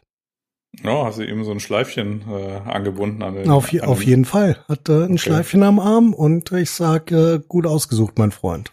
Okay, hast du auch die anderen Kerne dann so äh, so im Rausgehen so leicht abschätzig angeguckt? Leicht abschätzig. So also ich habe noch hab noch hab noch äh, dem dem Nuller einen, äh, einen anerkennenden Blick zugeworfen, weil er auf 5-1 mhm. gekommen ist und dem Rest habe ich gesagt, er soll bitte einfach noch mal über sein Leben nachdenken. Mhm. Ja. Ach so, ja, da läuft ja, da, da fällt mir auch noch ein, weil wir irgendwann mal unterwegs hier Roman der Bauer äh, erwähnt haben. Da läuft ja irgendwie seit einem halben Jahr irgendwie seine, Degra seine äh, Degradation-Station äh, mit drei Rechnern, ne? Stimmt. Da hat er ja, weil äh, die, vielleicht das noch, weil die Risens, äh, die haben ja die Sonderlocke, die boosten, also diese angezeigten Voltage-Werte, und das ist vielleicht auch das Fazit. Äh, wenn ich zum Beispiel jetzt, oh, das kann ich jetzt vorwegnehmen, bevor ich mit äh, Roman Bauer daherkomme, ähm, die Angez also was macht man damit oder was ist jetzt die Erkenntnis davon? Äh, Im Grunde, wenn ich jetzt zum Beispiel Auto nehme bei meinem Board und meinem Prozessor, dann boostet er halt mit einem Single-Core-Takt von irgendwie maximal 4400 äh, Megahertz und halt irgendwie so 1,45 Volt oder so. Und das macht er halt für, ich sag mal, leichte Last Single irgendwas gedöns. Bei Cinebench ist der ja schon gar nicht mehr auf dem Niveau, da ist er irgendwie auf 1,2 irgendwas, also 4,2 äh, irgendwas, 4,3 bla bla. Und ähm, wenn man da jetzt ein Offset macht, irgendwie von 0,1 Volt, äh, dann hat er dann halt irgendwie nicht eine Spannung anliegen von 1,45, sondern 1, weiß ich, 3,6 oder 3,7 oder so. Und das ist auch der Effekt. Und im Wesentlichen bis auf die vier Watt oder so, wo ich mir dann vielleicht irgendwie Watt ein Eis verkaufen kann oder so. Es ist halt gerade auch egal. Muss du trägst, äh, du trägst zum, äh, äh, zum Klimaschutz bei. Ja, Sei mal nicht so. Äh, ja, aber es ist halt vollkommen irrelevant. Also man kann den Kram auch einfach auf Auto lassen, weil die Dinger schalten so schnell an und aus, dass es halt auch wurscht ist. Also das ist jetzt nicht so, äh, also wenn man da jetzt nicht irgendwie, weiß ich, wochenlang irgendwas rendert, sondern einfach die, die CPU halt nutzt, wie sie nutzt, dann sind die Risens halt so designt, dass die halt ein sogenanntes Race to Idle haben. Also das heißt, die arbeiten halt ganz schnell und dann schalten die den Scheißkern aus. Und ob dann jetzt irgendwie HW Info dann auch die Spannung X oder Y anzeigt und ob die Spannung jetzt 1,45 und 1,35 oder 1,37 Volt ist dann halt gerade auch egal. Da muss man halt auch mal an der Stelle mal feststellen. Ich wollte halt einfach nur wissen, was es tut, wenn man ihm halt zu wenig gibt und ob er dann sich in den Kern beschränkt, was wir ganz am Anfang gesagt haben, ja, nee, macht's nicht. Ja, ja also so, auch um das, auch, um, hm? auch, auch um das zwischendurch ganz klar zu sagen, alles, was wir hier besprochen haben, ist für den Otto Normal Herbert mit seinem PC irrelevant. Ja, also nichts, nichts davon hilft euch. Ja. Äh, wo man übrigens dann, äh, jetzt komme ich hier zu Roman Bauer, ähm, wo man sich aber dann wahrscheinlich das Leben so ein bisschen zur Hölle machen kann, ist, wenn man dann anfängt, äh, diese Risen-Systeme, die ja, wie ich schon mal gesagt hatte, die, also das ist ja mit den 5000 auch nicht schlechter geworden. Also die takten in einer Millisekunde hoch runter, ne, die sind halt so gebaut, wie sie gebaut sind. Und aus alter Gewohnheit fangen dann Leute aber an, aus welchen Gründen auch immer, Ach ja, vielleicht äh, das noch. Also der Standardwert ist so, der Single-Core-Boost, der ist natürlich einigermaßen hoch von der Taktrate her und braucht dann verhältnismäßig viel Voltage, aber die wird nicht dauerhaft anliegen. Also der boostet halt mal kurz hoch, macht sein Sing und dann geht's halt wieder runter. Und diese Single-Core, leichte Lastgeschichte, das ist verhältnismäßig viel an Spannung, was man beobachten kann. Sobald man zum Beispiel auf einem 16 oder 12 Kerner irgendwie sowas startet wie Cinebench, dann geht es signifikant runter. Der lümmelt da nicht irgendwie über 1,45 äh, Volt irgendwie so All-Core runter. Das geht dann runter auf, weiß ich, je nachdem wie gut die CPU ist oder wie viele 1, Kerne es hat. Irgendwie 1,32, ich habe auch schon 1,22 gesehen. Ja, oder teilweise auch 1,0 irgendwas, äh, je nachdem, was das halt dann für eine Last ist. Also die senken sich dann schon ab, weil das muss ja auch irgendwie in dieses Power-Budget äh, passen. Ne? So, und was dann immer die Leute aber machen ist, äh, die gucken dann, okay, ähm, was passiert denn, wenn ich die Spannung generell im Override auf 1,35 Volt oder so setze, was irgendwie auch so äh, beim Release von Risen 3000 herumgeisterte als Safe Voltage. Ich mache hier so Anführungszeichen in die, in die Luft. Und dann haben sie geguckt, wie, äh, wie weit sie halt äh, dann den All-Core Overclock irgendwie machen können. Und das ist dann, ja, ich weiß nicht, gibt es da einen Vorteil von? Nee, nicht wirklich. Eigentlich nicht, ne? Das ist so ein bisschen Gewohnheit, weil im Grunde schmeißt man sich in der Regel damit den All-Core, also den, äh, den Single-Core-Boost-Takt weg und man verbraucht da signifikant mehr Strom. Ich weiß jetzt nicht, wenn man irgendwie rendert oder so und man ist auf eine Minute angewiesen, keine Ahnung. Also ja, ja glaub, die Multilast, ich ich glaub, die ist dann, dann nicht. besser. Ja. Ich glaube selbst dann nicht. Also ähm, PBO arbeitet, wenn man es einstellt in einem, in einem gut gekühlten und in einem guten, guten System so ordentlich, dass du vom Feststellen eines Multicore-Taktes wenig bis null ähm, Vorteil hast. Das ist also bei, bei Risen und der Effektivität, die die Prozessoren haben und halt dem Race to Idle, ähm, ziemlicher Schwachsinn. Muss man halt relativ einfach sagen. Das, mir würde kein Szenario einfallen, in dem das irgendwas bringen würde. Ja. Gut, jetzt habe ich halt nur noch ein Hobby, das Undervolten von Grafikkarten. CPU ist jetzt offensichtlich durch, das Thema. Und das muss ich halt mit meiner Grafikkarte hantieren. Aber so ist das halt. Ich bin wahnsinnig gespannt. Das Gute ist, dabei kann ich keinerlei Erkenntnisse dazu liefern. Hm. Ja, die Folge hatten wir ja auch schon. Ja, ja aber das heißt, ja, das, so, das heißt ja hm. nicht, dass du damit aufhörst. Ja, nö, nö, das läuft ja auch jetzt. Ich habe ja auch nur ein 550 Watt Netzteil. Ich muss das ja auch machen aus Notwehr, sonst schaltet ja mein PC ab. Wäre vielleicht so. gar nicht so schlecht, wenn ich zum Beispiel jetzt äh, das, das äh, New World äh, starten würde. Die Leute brauchen einfach äh, weniger große Netzteile. Dann schaltet einfach der komplette PC ab. und, äh, und da brennt nicht die Grafikkarte durch. Aber das ist das Thema für nächste Woche vielleicht. Ja, das, das, heben, das heben wir uns mal auf und vor allen Dingen muss ich zwischendurch auch noch testen, ob ich eine 3090 damit verbrennen kann oder nicht. Ja, willst du es wirklich testen? Das Natürlich nicht. Wenn dann gehe ich, wenn, wenn, also als wenn ich, wer geht denn in den, in den, egal, wer geht denn in ein MMORPG mit Unlimited Frames, ohne V-Sync, ohne Frame Limit da rein? Wer macht denn sowas? Ist ja nicht, ist ja nicht so. Und vor allen Dingen jeder weiß, dass es die, jetzt erzähle ich trotzdem darüber. Jeder weiß, dass es die Cry Engine ist, an der ein paar Amazonis rumgebastelt haben. Und wir wissen, dass die, was die fressen kann. Und was die, was die rein leistungstechnisch wollen kann und liefern kann. Und da würde ich das einfach, ich würde gar nicht auf die Idee kommen, sondern ich hätte immer einen äh, Frame Limiter drin. Hm. Das ist übrigens eine grundsätzlich, also den Tipp hatte ich auch schon mal gegeben. Ich habe ja auch mein Kompendium, was ich mal aktualisieren muss äh, mit meinen neuen AMD-Kenntnissen. Ich war jetzt quasi jahrelang Nvidia-Kind. Ähm, das Setzen eines treiberbasierten Frame-Limiters, also in Nvidia kann man das im Treiber machen. Äh, das hat dann irgendwie so ein passiv-aggressive äh, Bereich von, ich glaube, 30 bis 1000 FPS oder so. Und dann kann man den äh, so ein paar FPS, so vier bis fünf mache ich immer, unterhalb der Bildwiederholfrequenz äh, seines G-Sync oder FreeSync-Monitors im Zweifelsfall einfach setzen und dann einfach vergessen. Und dann, äh, egal was gerendert wird, man muss nie wieder dran denken, irgendwie V-Sync an oder auszumachen. Äh, der Limiter greift einfach immer. Und bei AMD funktioniert das Ganze nicht ganz so schön. Also die Frame Times sind nicht ganz so schön, aber so grundsätzlich funktioniert das auch mit dem sogenannten Radeon Chill. Also ich habe ein 120 Hertz Panel, Radeon Chill ist minimale äh, minimale FPS bei 115 und maximale auch bei 115 und es läuft seit äh, jetzt ein paar Wochen oder Monaten äh, jetzt durch und das ist einfach so mein Standardset. Also das heißt, mir wäre es wahrscheinlich gar nicht passiert. Also es ist grundsätzlich eine gute Idee, so ein Limiter anzuhaben, vor allem, weil man dann nicht A, außerhalb des äh, variablen Refresh Rates Bereichs seines G-Sync oder FreeSync Panels geht und weil man nicht in irgendeinen äh, V-Sync Buffer läuft und sich damit das Input Lag äh, hochtreibt. Also immer so vier bis fünf Frames einfach ein Limiter, am besten auch ein Ingame-Limiter äh, unterhalb der maximalen Refresh Rates seines Panels haben und dann ist man glücklich. Jo. Mit diesem wütenden äh, Wort zum Sonntag von zwei alten Männern ähm, denke ich, kommen wir zum Ende, oder?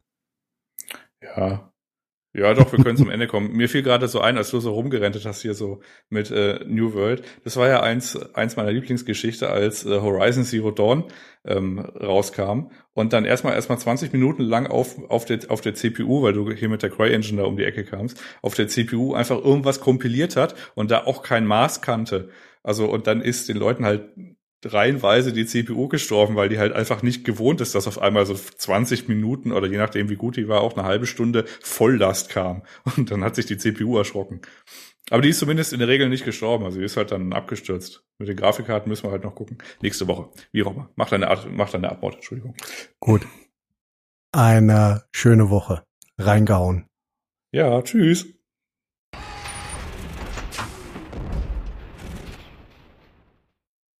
Gut, das war der Hardware-Teil und äh, damit kommen wir jetzt zu den News. Und äh, da ich mich ja in dieser Folge nur reingezeigt habe, habe ich heute den netten Vorteil, dass ich mich gar nicht vorbereiten musste und dass, ich glaube, Olli hauptsächlich das Doc gefüllt hat. Und deswegen, Olli, übernimmst du auch die News, kannst gerne mit den Short News anfangen. Ja, erste News. Ähm da habe ich hier stehen, Blizzard, wir sind es leid. Also da ging es nur darum, es ist immer wieder so Missbrauchsvorwürfe aufgetaucht und dergleichen und so fort. Und wir haben kurz intern diskutiert, ob wir das noch bringen wollen oder nicht, weil es bei uns ja auch eine Themenvorschlagsliste im äh, Discord war. Aber ganz ehrlich, ich, ich kann es nicht mehr sehen, ich kann es nicht mehr hören. Andere haben das Thema ja aufgegriffen, wir können auch nichts Neues zu beisteuern. Ja, alles Mist. Ne? Bei dem mal was ja. dazu sagen? Nee, es muss eine Untersuchung geben von irgendeiner Stelle, aber nicht von uns.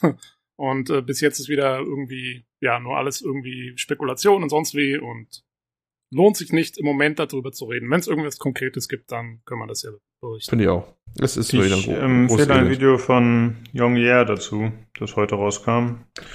Äh, ich gucke jetzt nach, wie es heißt.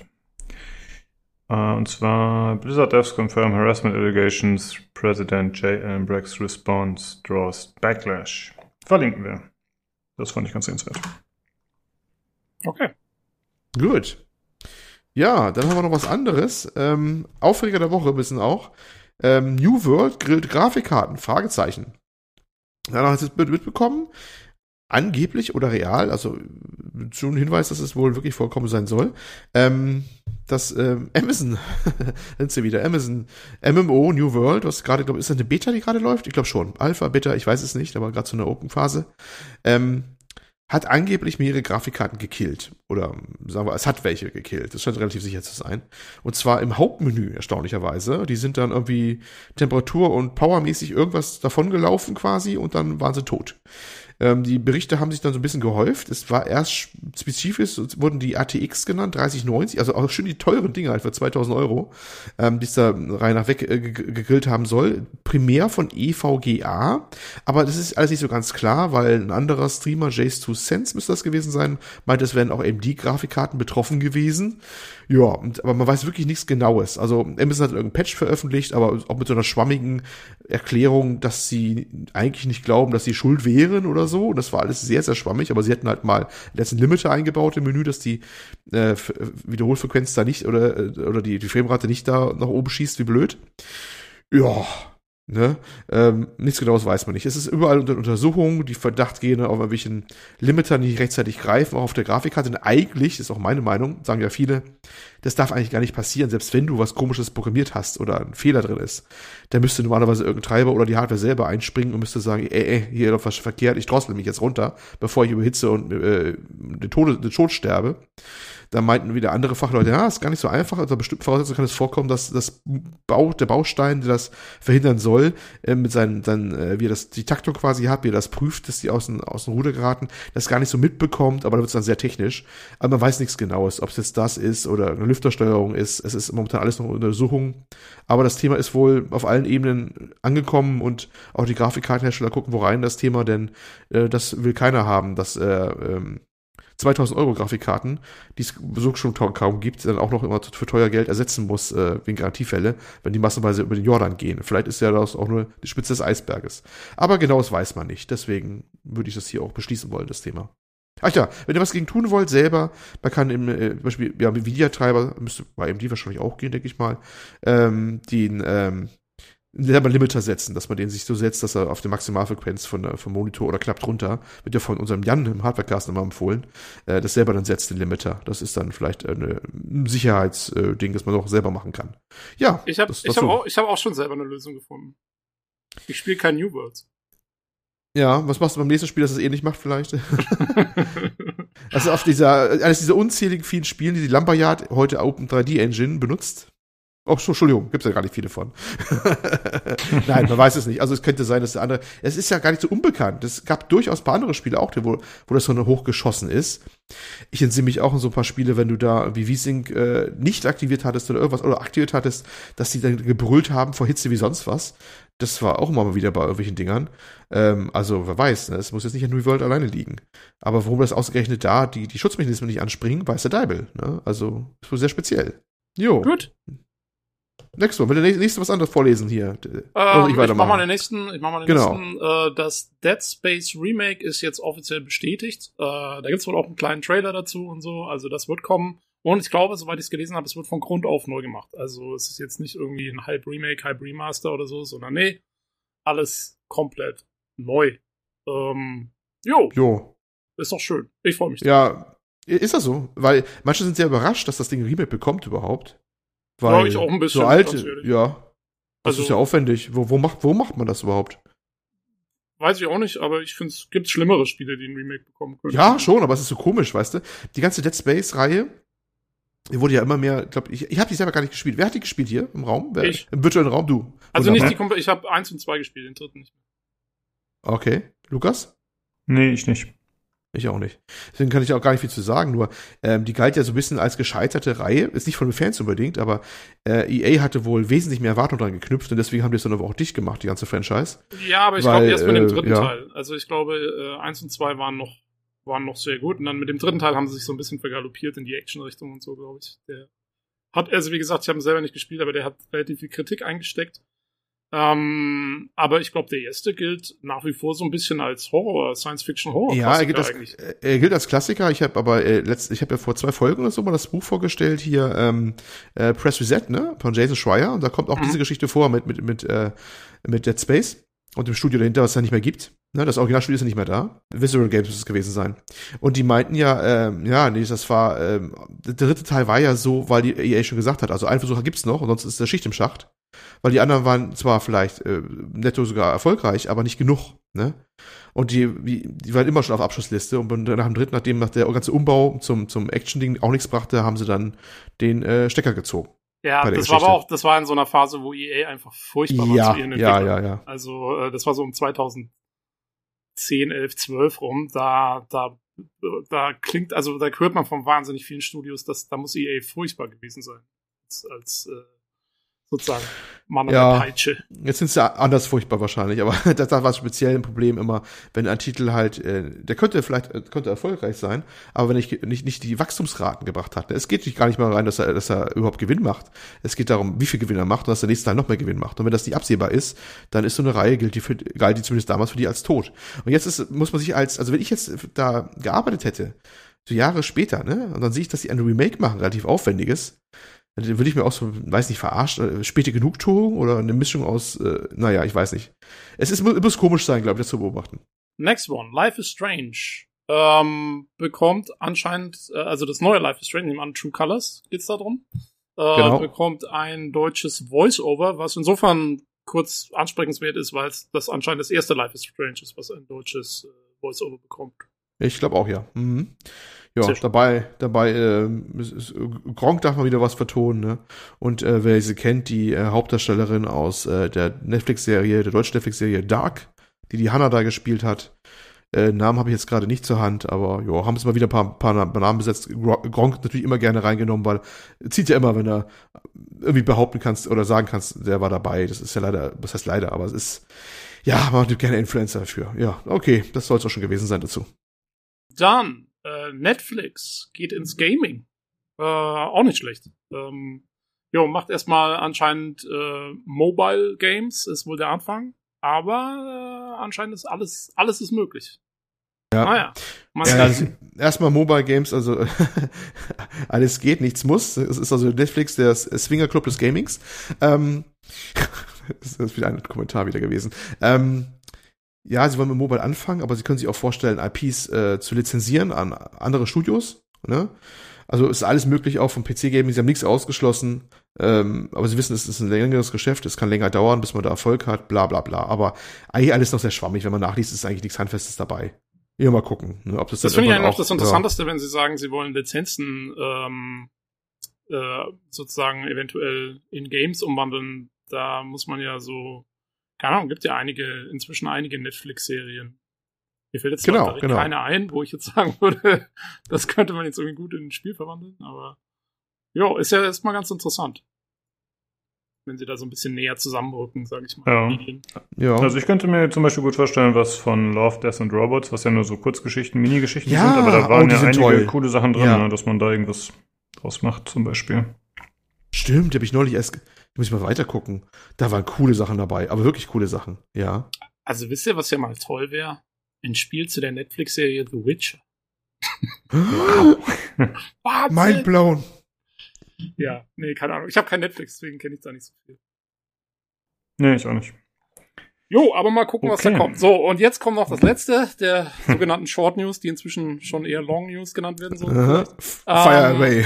Aber hier werde ich mal kurz äh, was anbringen. Und zwar kam diese Woche kam die Nachricht von den Entwicklern von Superhot VR. Ähm, dass sie äh, Verweise auf Selbstverletzungen löschen werden aus oder entfernen werden aus dem Spiel. Ähm, das muss man vielleicht kurz erklären. Also Superhot VR ist ja ein eigenes Spiel. Das ist nicht einfach eine VR-Umsetzung vom normalen Superhot, sondern es ist ein komplett eigenes Spiel. Und äh, ich hatte auch, ähm, das war so eins der ersten VR-Spiele, die ich ausprobiert hatte. Und das kann man sich anhören. Ich hatte darüber berichtet in unserer VR-Folge vom, oh Gott, wann war das? Das war Januar 2019 oder so dürfte das gewesen sein. Ähm, jo, aber auf jeden Fall, ähm, da, das war so, so eine der ersten VR-Erlebnisse, die ich hatte. Und da bin ich zum Beispiel, also, ich meine, man kennt das vom normalen Superhot, das ist ja schon so ein bisschen so ein Mindfuck immer, ne? Mhm. Ähm, da machen sie ja immer ziemlich viel so mit so, ja, Breaking the Fourth Wall und so. Und, ähm, und in Superhot VR ist es auch nicht großartig anders. Da gibt's dann relativ am Anfang, man macht so ein paar Levels, die man so spielt. Und dann sitzt man irgendwann in einem komplett weißen Raum. Und dann kriegt man nur die Aufforderung, shoot the head. Also, ne, schieß auf den Kopf. Und es ist aber ja keiner da. Und, man, und ich stand erst so da und denk so, hey, sag mal, äh, wie soll ich jetzt hier weitermachen? Ist das ein Bug? Ist da irgendwas falsch oder so? Äh, bis ich irgendwann auf den Trichter gekommen bin, okay, der einzige Kopf hier ist meiner. Und du musst halt die Waffe nehmen und dir selber in den Kopf schießen äh, in, in VR, was halt irgendwie ganz witzig ist, sag ich mal. Ähm, und dann gibt's noch andere Szenen, du musst mal irgendwann von einem Häuserdach springen und so weiter und so fort. Also äh, man muss sich gerne mal selber umbringen in dem Spiel oder halt äh, sich selber da was äh, zufügen. Und das ist halt Teil von dieser ganzen, ja, von diesem, von diesem Mindfuck-Erlebnis, was halt, was halt äh, Superhot irgendwie ausmacht, finde ich. Und, und jetzt, und sie haben schon vorher, äh, schon vor einiger Zeit, haben sie da einen Toggle eingebaut gehabt in ihr Spiel, äh, dass man das ausstellen konnte, diese, diese Selbstverletzungsgeschichten. Und ähm, irgendwie haben sie jetzt wohl von irgendeiner Stelle so viel Druck gekriegt oder sind selber auf den Trichter gekommen oder ich weiß auch nicht, wo das jetzt auf einmal herkommt, äh, dass sie gesagt haben, nee, also der Toggle reicht uns nicht, wir machen das komplett raus. Es gibt ein Steam-Update ähm, und dieses, diese Szenen werden in welcher Form auch immer komplett aus dem Spiel genommen. Ähm, und da muss ich sagen, was für eine Scheißidee. Also ganz im Ernst. Ich meine, dass man Toggle hat, finde ich voll okay. Ja, das, das passt ja aber dass man so im Nachhinein, und zwar irgendwie zwei Jahre im Nachhinein, dass man seine, ja, dass man seine, seine, weil das ist wirklich integraler Bestandteil der Erzählung in dem Fall und dieses ganzen Erlebnisses. Und dass man das dann so kastriert im Nachhinein aus für mich auch ziemlich unerfindlichem Grund. Ich weiß gar nicht, wer jetzt irgendwie, also wenn da irgendwie einer im echten Leben Suizidgedanken hat, dann wird jetzt, also ich meine, weißt du, es ist, ich meine, es ist in VR und so, aber es ist trotzdem, du bist ja, das ist ja jetzt nicht so, wie wenn du dir wirklich in den Kopf schießt oder so. Das ist halt, ja, es ist so als VR-Erlebnis war es ganz cool und es war halt auch super kreativ.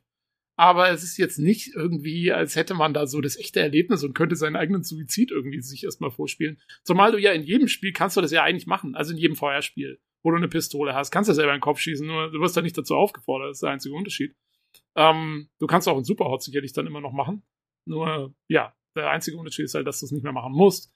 Und also ich weiß auch nicht, da wird immer gesagt, ja, Spiele sind Kunst und bla bla bla. Und da merkt man mal wieder, dass es nur so ein, so ein Kunstprodukt ist, irgendwie, finde ich, wo du, wo du so den kleinsten gemeinsamen Nenner finden musst und ja, keinem irgendwie ans Bein pinkeln darfst und so. Von wegen auch mal provokant sein. Kannst du voll vergessen, ja. Geht anscheinend nicht. Äh, da, dann machen wir lieber im Nachhinein, nehmen wir irgendwie, keine Ahnung. Also in dem Fall, es klingt jetzt vielleicht ein bisschen pathetisch zu sagen, man nimmt die Seele aus dem Produkt oder so. Ähm, aber in dem Fall ist es fast wirklich so, weil du, weil es einfach so, ja, so zu dem Spiel dazugehört. Und äh, also ich finde es unmöglich. Ich, also da bin ich richtig sauer geworden. Ähm, ja, ja, also ich sehe es ähnlich. Ich meine, ich ärgere mich jetzt nicht so sehr darüber, aber äh, ich verstehe auf jeden Fall, wie du das meinst. Und das Spiel ist ja drastisch in allen Aspekten fast. Ne? Also ja. äh, beide Spiele, gut, VR habe ich jetzt nicht so viel gespielt, aber auch das äh, geht ja in die Richtung dann. Ob, äh, ja, logischerweise und weiß nicht. Also ich finde es auch Quatsch. Also ich finde, wie du schon gesagt hast, so ein Trigger setzen oder den Leuten sagen, ey, ne, da gibt's solche Szenen, wollt ihr die anmachen? Ja, nein. Sollte ja. in meinen Augen völlig reichen, weil sonst kann man auch sagen, ja, okay, wenn jemand das spielt, der PTSD hat, weil er im Krieg war, dann äh, darf der das nicht spielen. Äh, dann sollten wir mal alle Gewaltszenen entfernen. Keine Ahnung, also das, das ist, weiß ich nicht, wo hört das dann auf so? Ja. Äh, Finde ich auch komisch da wird auch so eine Verantwortung außerhalb des Spiels irgendwie weggeschoben von den Leuten. Ähm, ja, so nach dem Motto, ah, möglichst safe alles machen und so. Ähm, als ob das das Hauptproblem wäre für Leute, die da wirklich die da wirklich irgendwie Depressions- oder gerade noch Suizidgedanken haben. Das kann doch nicht, das kann doch wirklich nicht ein Lösungsansatz sein. Also äh, völlig daneben einfach, meiner Meinung nach. Ja. Ja, stimmt. Äh, gut, mit diesem Rant verabschieden wir uns aus den Short News. Und äh, dann machen wir weiter mit den anderen Themen. Und äh, ja, wir haben in letzter Zeit schon ein bisschen gesprochen über Forza Horizon zum Beispiel, was ja jetzt äh, mehr gezeigt wurde. Aber jetzt wurde angekündigt äh, Grid Legends, Olli. Was ist das? Was erwartet uns da? Ja, Grid bekommt mal wieder einen neuen Teil. Grid, die Rennserie von ähm, Codemasters, übrigens äh, seit neuestem Jahr zu EA, EA gehörend. Und ähm, ziemlich überraschend kam das irgendwie raus, dass es da wieder neuen Teile gibt, Good Legends. Und äh, da haben sie sich auf eine Sache insbesondere konzentriert, nämlich, äh, dass es Filmsequenzen geben wird mit echten Schauspielern. Oh Gott. Und ja, das war auch meine Reaktion. Man sieht es gleich im Trailer auch, äh, in den News entsprechend. Und äh, man hat ein bisschen so mit äh, geprahlt oder gezeigt, dass man die gleiche Technik nutzt wie bei The Mandalorian. Und da kommt ziemlich wieder die Unreal Engine zum Zuge, wo ja das ähm, der Cast vor großen ähm, LED-Wänden gearbeitet hat ähm, und quasi direkt vor Ort ähm, das, die Umgebung sehen zu können. Also kein rein Greenscreen mehr, sondern halt eine reale Umgebung so ein bisschen. Das ist real, aber du hast dann halt statt einem Green, äh, Greenscreen-Hintergrund konntest du da halt als Schauspieler arbeiten und hast die Umgebung gesehen, was unglaublicher Vorteil halt sein soll. Und die können das auch gleich vor Ort anpassen und Assets verschieben und anders machen, ne, was man in der Engine halt auch machen kann alles. Und teilweise, zumindest teilweise, werden auch Szenen direkt so abgefilmt, dass man also Hintergründe gar nicht mehr per, ähm, dann reinfügt, nachher nochmal höherwertig im, im nachträglichen Rendergang. Man macht es auch noch, ganz klar, es kommt immer auf die Einzelszenen an, aber ich habe nochmal extra nochmal nachgelesen. Nein, manchmal hat man auch wirklich dann direkt so mit der Kamera aufgenommen und hat den Hintergrund, der live dargestellt wurde, im Hintergrund über die LED-Leinwände auch so gelassen, wie er war. Und das haben sie jetzt halt rausgehauen, dass sie auch bei Good Legends diese Technik verwenden. Warum ist eigentlich eine gute Frage, ne? Weil eigentlich ist es ja nur Mittel zum Zweck für bessere Schauspielern. Ja. Und, ja, und da habe ich mal eine Zweifel, ob das Ich dann glaube- besser wird. Ja, ich glaube aber, dass es tatsächlich auch immer gerne gemacht wird jetzt, äh, wenn du Szenen hast mit vielen Akteuren, mit vielen Spiegelungen.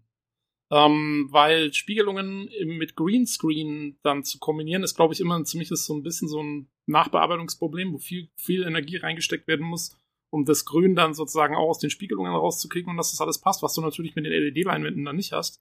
Ähm, und sowohl The Mandalorian mit seinem Spiegelanzug, als auch jetzt so eine Rennspielgeschichte, wo du wahrscheinlich viele Autos hast äh, am Set irgendwie, die irgendwo wahrscheinlich viel spiegeln, äh, kann ich mir vorstellen, dass das sogar auch in der Hinsicht ein bisschen Produktion erleichtert. Ähm, Wäre mal so ein, so ein Ja, Spekulation von mir noch. Also ja, schauspielerische Leistung, ich meine, äh, mich erinnert es gerade so ein bisschen an, was war das? Gab's da mal auch so ein Need for Speed. das? Ja, genau, dieses eine Need Das for ich. Speed, Das ist, das Muss ist ein was bisschen- ich sehr schätze, auf eine gewisse Art und Weise, weil es schon so cringy ist, dass es wieder geil ist, wo du in Ego-Perspektive mit anderen Leuten brofistest und, und äh, Monster Energy Drinks reinhaust, ja. nice. Ich, ich, ich, ich finde das Ding auf eine gewisse Art und Weise, fand, ich- find ich, äh, ich habe es noch nie ganz, ganz durchgespielt, aber viele Stunden versenkt, irgendwie ähm, ganz unterhaltsam, aber es war eigentlich nie ein gutes Rennspiel. Also die anderen Mechaniken haben nicht so gepasst, das war auch mal alles ein bisschen mistig. Ähm, ja, aber es hatte so einen gewissen, gewissen trashigen Charme in, in, äh, mit, mit auf, es war recht aufwendig gemacht. So war, es war dieser Hochglanz-Trash, sag ich immer dazu, weißt du? Na, du merkst, da hat sich einer schon Mühe gegeben oder äh, Ressourcen reingesteckt, aber es kommt halt nur Trash raus in mehrerer, mehrerer Hinsicht. Naja, und ich habe ein bisschen Sorge, dass hier das auch passiert. Das Kuriose ist, dass Grid in der letzten Iteration das habe ich sehr gemocht, auch wenn viele das nicht mochten. Aber das letzte Grid hat mir eigentlich vom Fahren her relativ viel Spaß bereitet. Das habe ich sogar zweimal auf, auf Stadia und auf äh, PS4 habe ich noch mal geholt oder auf PS5 äh, läuft's ja auch, weil ich das äh, einfach liegen haben wollte, weil ich das Verfahren äh, recht spaßig fand. Aber es war das die Antithese zum Grid Legends, weil beim Grid, beim letzten, war nix von Leuten zu sehen. Nix, gar nichts. Du hattest überhaupt nichts, dass da irgendwelche Persönlichkeiten vorkamen. Die einzigen, die geredet haben, waren äh, irgendwelche Streckensprecher immer am Anfang, für, für jeden Rennen. Und du hast dieses Nemesis-System gehabt, wenn ein Fahrer mal sauer wurde, aber den hast du nie im Gesicht gesehen. Das war halt nur ein Auto, was ein rotes Icon drüber hatte, wenn du ihn zu oft gerammt hattest. Und das war's, ne? Und, ne, und ein Name in der Liste mit den Plätzen oder so. Und dass sie die Serie jetzt hernehmen und äh, jetzt da ausgerechnet die nehmen dafür, um, um so eine so eine Geschichte um Person zu stricken, um einen Rookie, der aufsteigen soll, bla bla bla. Das ist eigentlich, das hat man alles schon mal gehört irgendwie. Finde ich ein bisschen überraschend. Gut, kann man machen. Ich befürchte aber, es wird sehr cringy werden, mal wieder. Ähm, nebenbei, um die anderen Zahlen mal rauszuhauen, es soll 130 Strecken geben. Mhm, das ist ordentlich. Wahrscheinlich haben sie wieder, ich, ich weiß nicht, ob sie wieder Gran Turismo machen, dass sie jede Variante mit einmal rückwärts, einmal vorwärts fahren und durchzählen. und ja, das macht man gerne bei Rennspielen, dass man das einfach rein, reinzählt. Und über 100 Fahrzeuge. Naja, mal gucken. Soll ähm, erscheinen für äh, PC, PlayStation 4, PlayStation 5, wahrscheinlich in der nächsten Version, Xbox One und Series XS. Ähm, PC hatte ich, glaube ich, erwähnt, ne? Ja, 2022. Jo, mal gucken, ne? Und dann werden wir mal gucken, wie cringy das, äh, cringy, cringy das werden wird. Mitspielen tut übrigens ein äh, gewisser, ich kann den Namen echt nicht aussprechen, Kuti Gatwa hat in Sex Education mitgespielt, sagt mir jetzt gar nichts. Aber muss man wohl kennen, den Mann. Muss man wohl kennen, den Mann. Egal, aber schauen wir mal, was, was, was draus wird bei der Geschichte. Ich weiß ja. nicht, das ist, äh, naja, mal gucken. Jo. Ähm, das Ganze ist ja, wenn ich das hier richtig gesehen habe bei Wikipedia, das wäre der vierte Teil der Grid-Reihe, ja, stimmt das? Das kann schon sein, ja. Vielleicht sogar mehr, ich weiß gar nicht. Ist ja ganz interessant, finde ich. Die gibt's seit 2008, sind die erschienen. Und ja, das sind ja nicht besonders viele Spiele, wobei die ja irgendwie auch ein bisschen im äh, Limbo da waren, ne, was du erzählt hast, eben mit der ja, Übernahme ja, ja. von Codemasters. Das hat wahrscheinlich mit dazu geführt. Äh, weiß ich nicht, die Übernahme kam ja relativ ging ja ziemlich plötzlich, ne? Das, äh, das erste, was das EA-Logo drauf hatte, war das äh, Formula One äh, 2022, 22, 21? Also aktuelle Formula One. Das hat dann das mhm. EA-Logo bekommen. Ach, das war ja schon natürlich die ganze Zeit schon Entwicklung. Die, die, die Dinger hauen sie ja jährlich raus. Die müssen ja laufende Entwicklung sein. Ne? Und ähm, das, ja. das hier, das müssen die eigentlich auch schon angefangen haben, bevor sie von EA übernommen worden sind, denke ich mal. Keine Ahnung, wüsste mir jetzt mal, weiß nicht, ob da EA jetzt plötzlich Geld noch reingehauen hat, dass die jetzt noch welche, bis dahin haben sie ja noch, das vielleicht aufgebläht haben mit dieser Geschichte. Ich kann es nicht sagen, ob das eine Rolle spielt. Ne? Aber mhm. naja, es ist irgendwas so, also wo, wo schon Stories vorkamen oder Fahrer zu sehen waren mehr, das war halt bei der Formula One Serie. Da hat man fast eher erwartet, dass sie mal sowas machen, aber nee, sie machen es bei Grit, erstaunlicherweise. Weil Formula One hat ja auch gerade den neuen jetzt äh, auch wieder so einen Story-Modus in der aktuellen Fassung. Da ist wieder einer drin. Aber der ist herkömmlich halt gemacht und Grit bekommt diese, dieses neue Ding. Ja, mal mhm. gucken, was das wird. Ne? Ja, genau, warten wir ab und dann äh, um. Ähm. der große Test von Sugi oder wem auch immer. eine Sache, die mich noch interessiert jetzt. Ähm, du hast gerade gesagt, also die Unreal Engine wird verwendet für die, äh, für die Aufnahmen von den äh, Echtsequenzen sozusagen. Äh, weiß man, auf welcher Engine das Spiel selber laufen wird? Das ist aber dann nicht Unreal wahrscheinlich.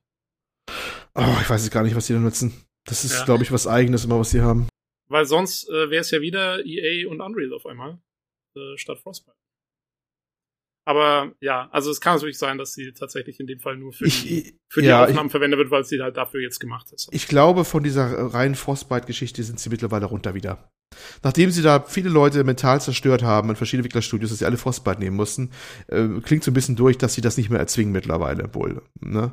Und Codemasters hat bestimmt seine, seine, seine eigene Engine und ich sieht nicht so aus, also zumindest die aktuell, na gut, die waren ja schon Entwicklung, ähm, dass da die Engine getauscht wird. Ne? Also mhm. Ich weiß es okay. nicht. Jo. Okay, gut. Äh, ja, bleiben wir noch direkt bei der Frostbite Engine. Äh, und zwar ist ja eigentlich das Spiel der Frostbite Engine, würde ich sagen, Battlefield.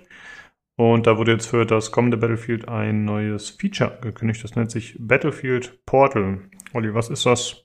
Was erwartet uns da? Ja, das war wirklich auch überraschend und ähm, klang tatsächlich sehr interessant. Battlefield Portal. Ähm, man muss ein bisschen Geschichte zurückgehen. Früher hatte man im Battlefield ja so Private Server. Man konnte es ja bei Nitrado, wie sie alle heißen, konntest einen Server mieten und äh, da einen aufsetzen, ferner administrieren, du konntest da eigene Regeln auch machen. Da gab es alles mögliche, auch Pistol Only oder so, also mit Pistolen schießen gegenseitig, äh, bestimmte Limits setzen, diese Waffe oder so. Ich weiß gar nicht, was alles ging. Ich habe selber nie einen gehostet, aber es ging wohl recht viel und es war auch sehr beliebt. Es ging bis einschließlich Battlefield 4. Danach war Schicht im Schacht seit Battlefield One, das war der Weltkrieg 1 äh, Dingens da, glaube ich, ging das nicht mehr, dass man einen eigenen Server aufsetzen wollte. Es wurde immer angekündigt von, von DICE, bzw. EA, ja, da kommt mal was, da kommt mal was, dass das genauso gut ist, aber kam nichts was. Und 5 war genau das gleiche Drama, Battlefield 5, das war der Weltkrieg 2 Ding. Und das haben viele, viele immer äh, auch lamentiert und äh, ne, Todesdrohung ausgestoßen Richtung EA nach dem Motto, dass der, eines der besten Features überhaupt, dass es verschwunden ist. Und äh, sie scheinen tatsächlich was gearbeitet zu haben, dass man mindestens eine Art Ersatz hat. Man kann auch diskutieren, ob es wirklich ein vollwertiger Ersatz ist. Und zwar gibt es jetzt Battlefield Portal. Battlefield Portal ist quasi eine, ich habe so verstanden, eine Oberfläche, wo immer die auch drin ist, äh, aber da kann man halt quasi einen virtuellen Server, so würde ich es mal nennen, äh, aufsetzen. Und da kann man dann halt Regeln reinmachen mit einer richtigen Oberfläche, wo man Logiken bauen kann. Also es gibt da richtig so Ablaufdiagramme und hast du nicht gesehen, da kann man halt sagen, welche Waffen, äh, Klassen und Waffenlimits, äh, Limits für Sniper zum Beispiel, andere HP und Schadenswerte, der Fire on Off, das ging ja früher auch, das geht ja auch wieder, ähm, Maps vergrößern oder verkleinern geht sogar, Menge und Art der Fahrzeugspawns, Teamgröße und Zusammensetzung, Mobilität und Laufgeschwindigkeiten, all das äh, kann man einstellen, es soll richtig, richtig viel gehen, auch äh, HUDs ein, ausblenden und so weiter.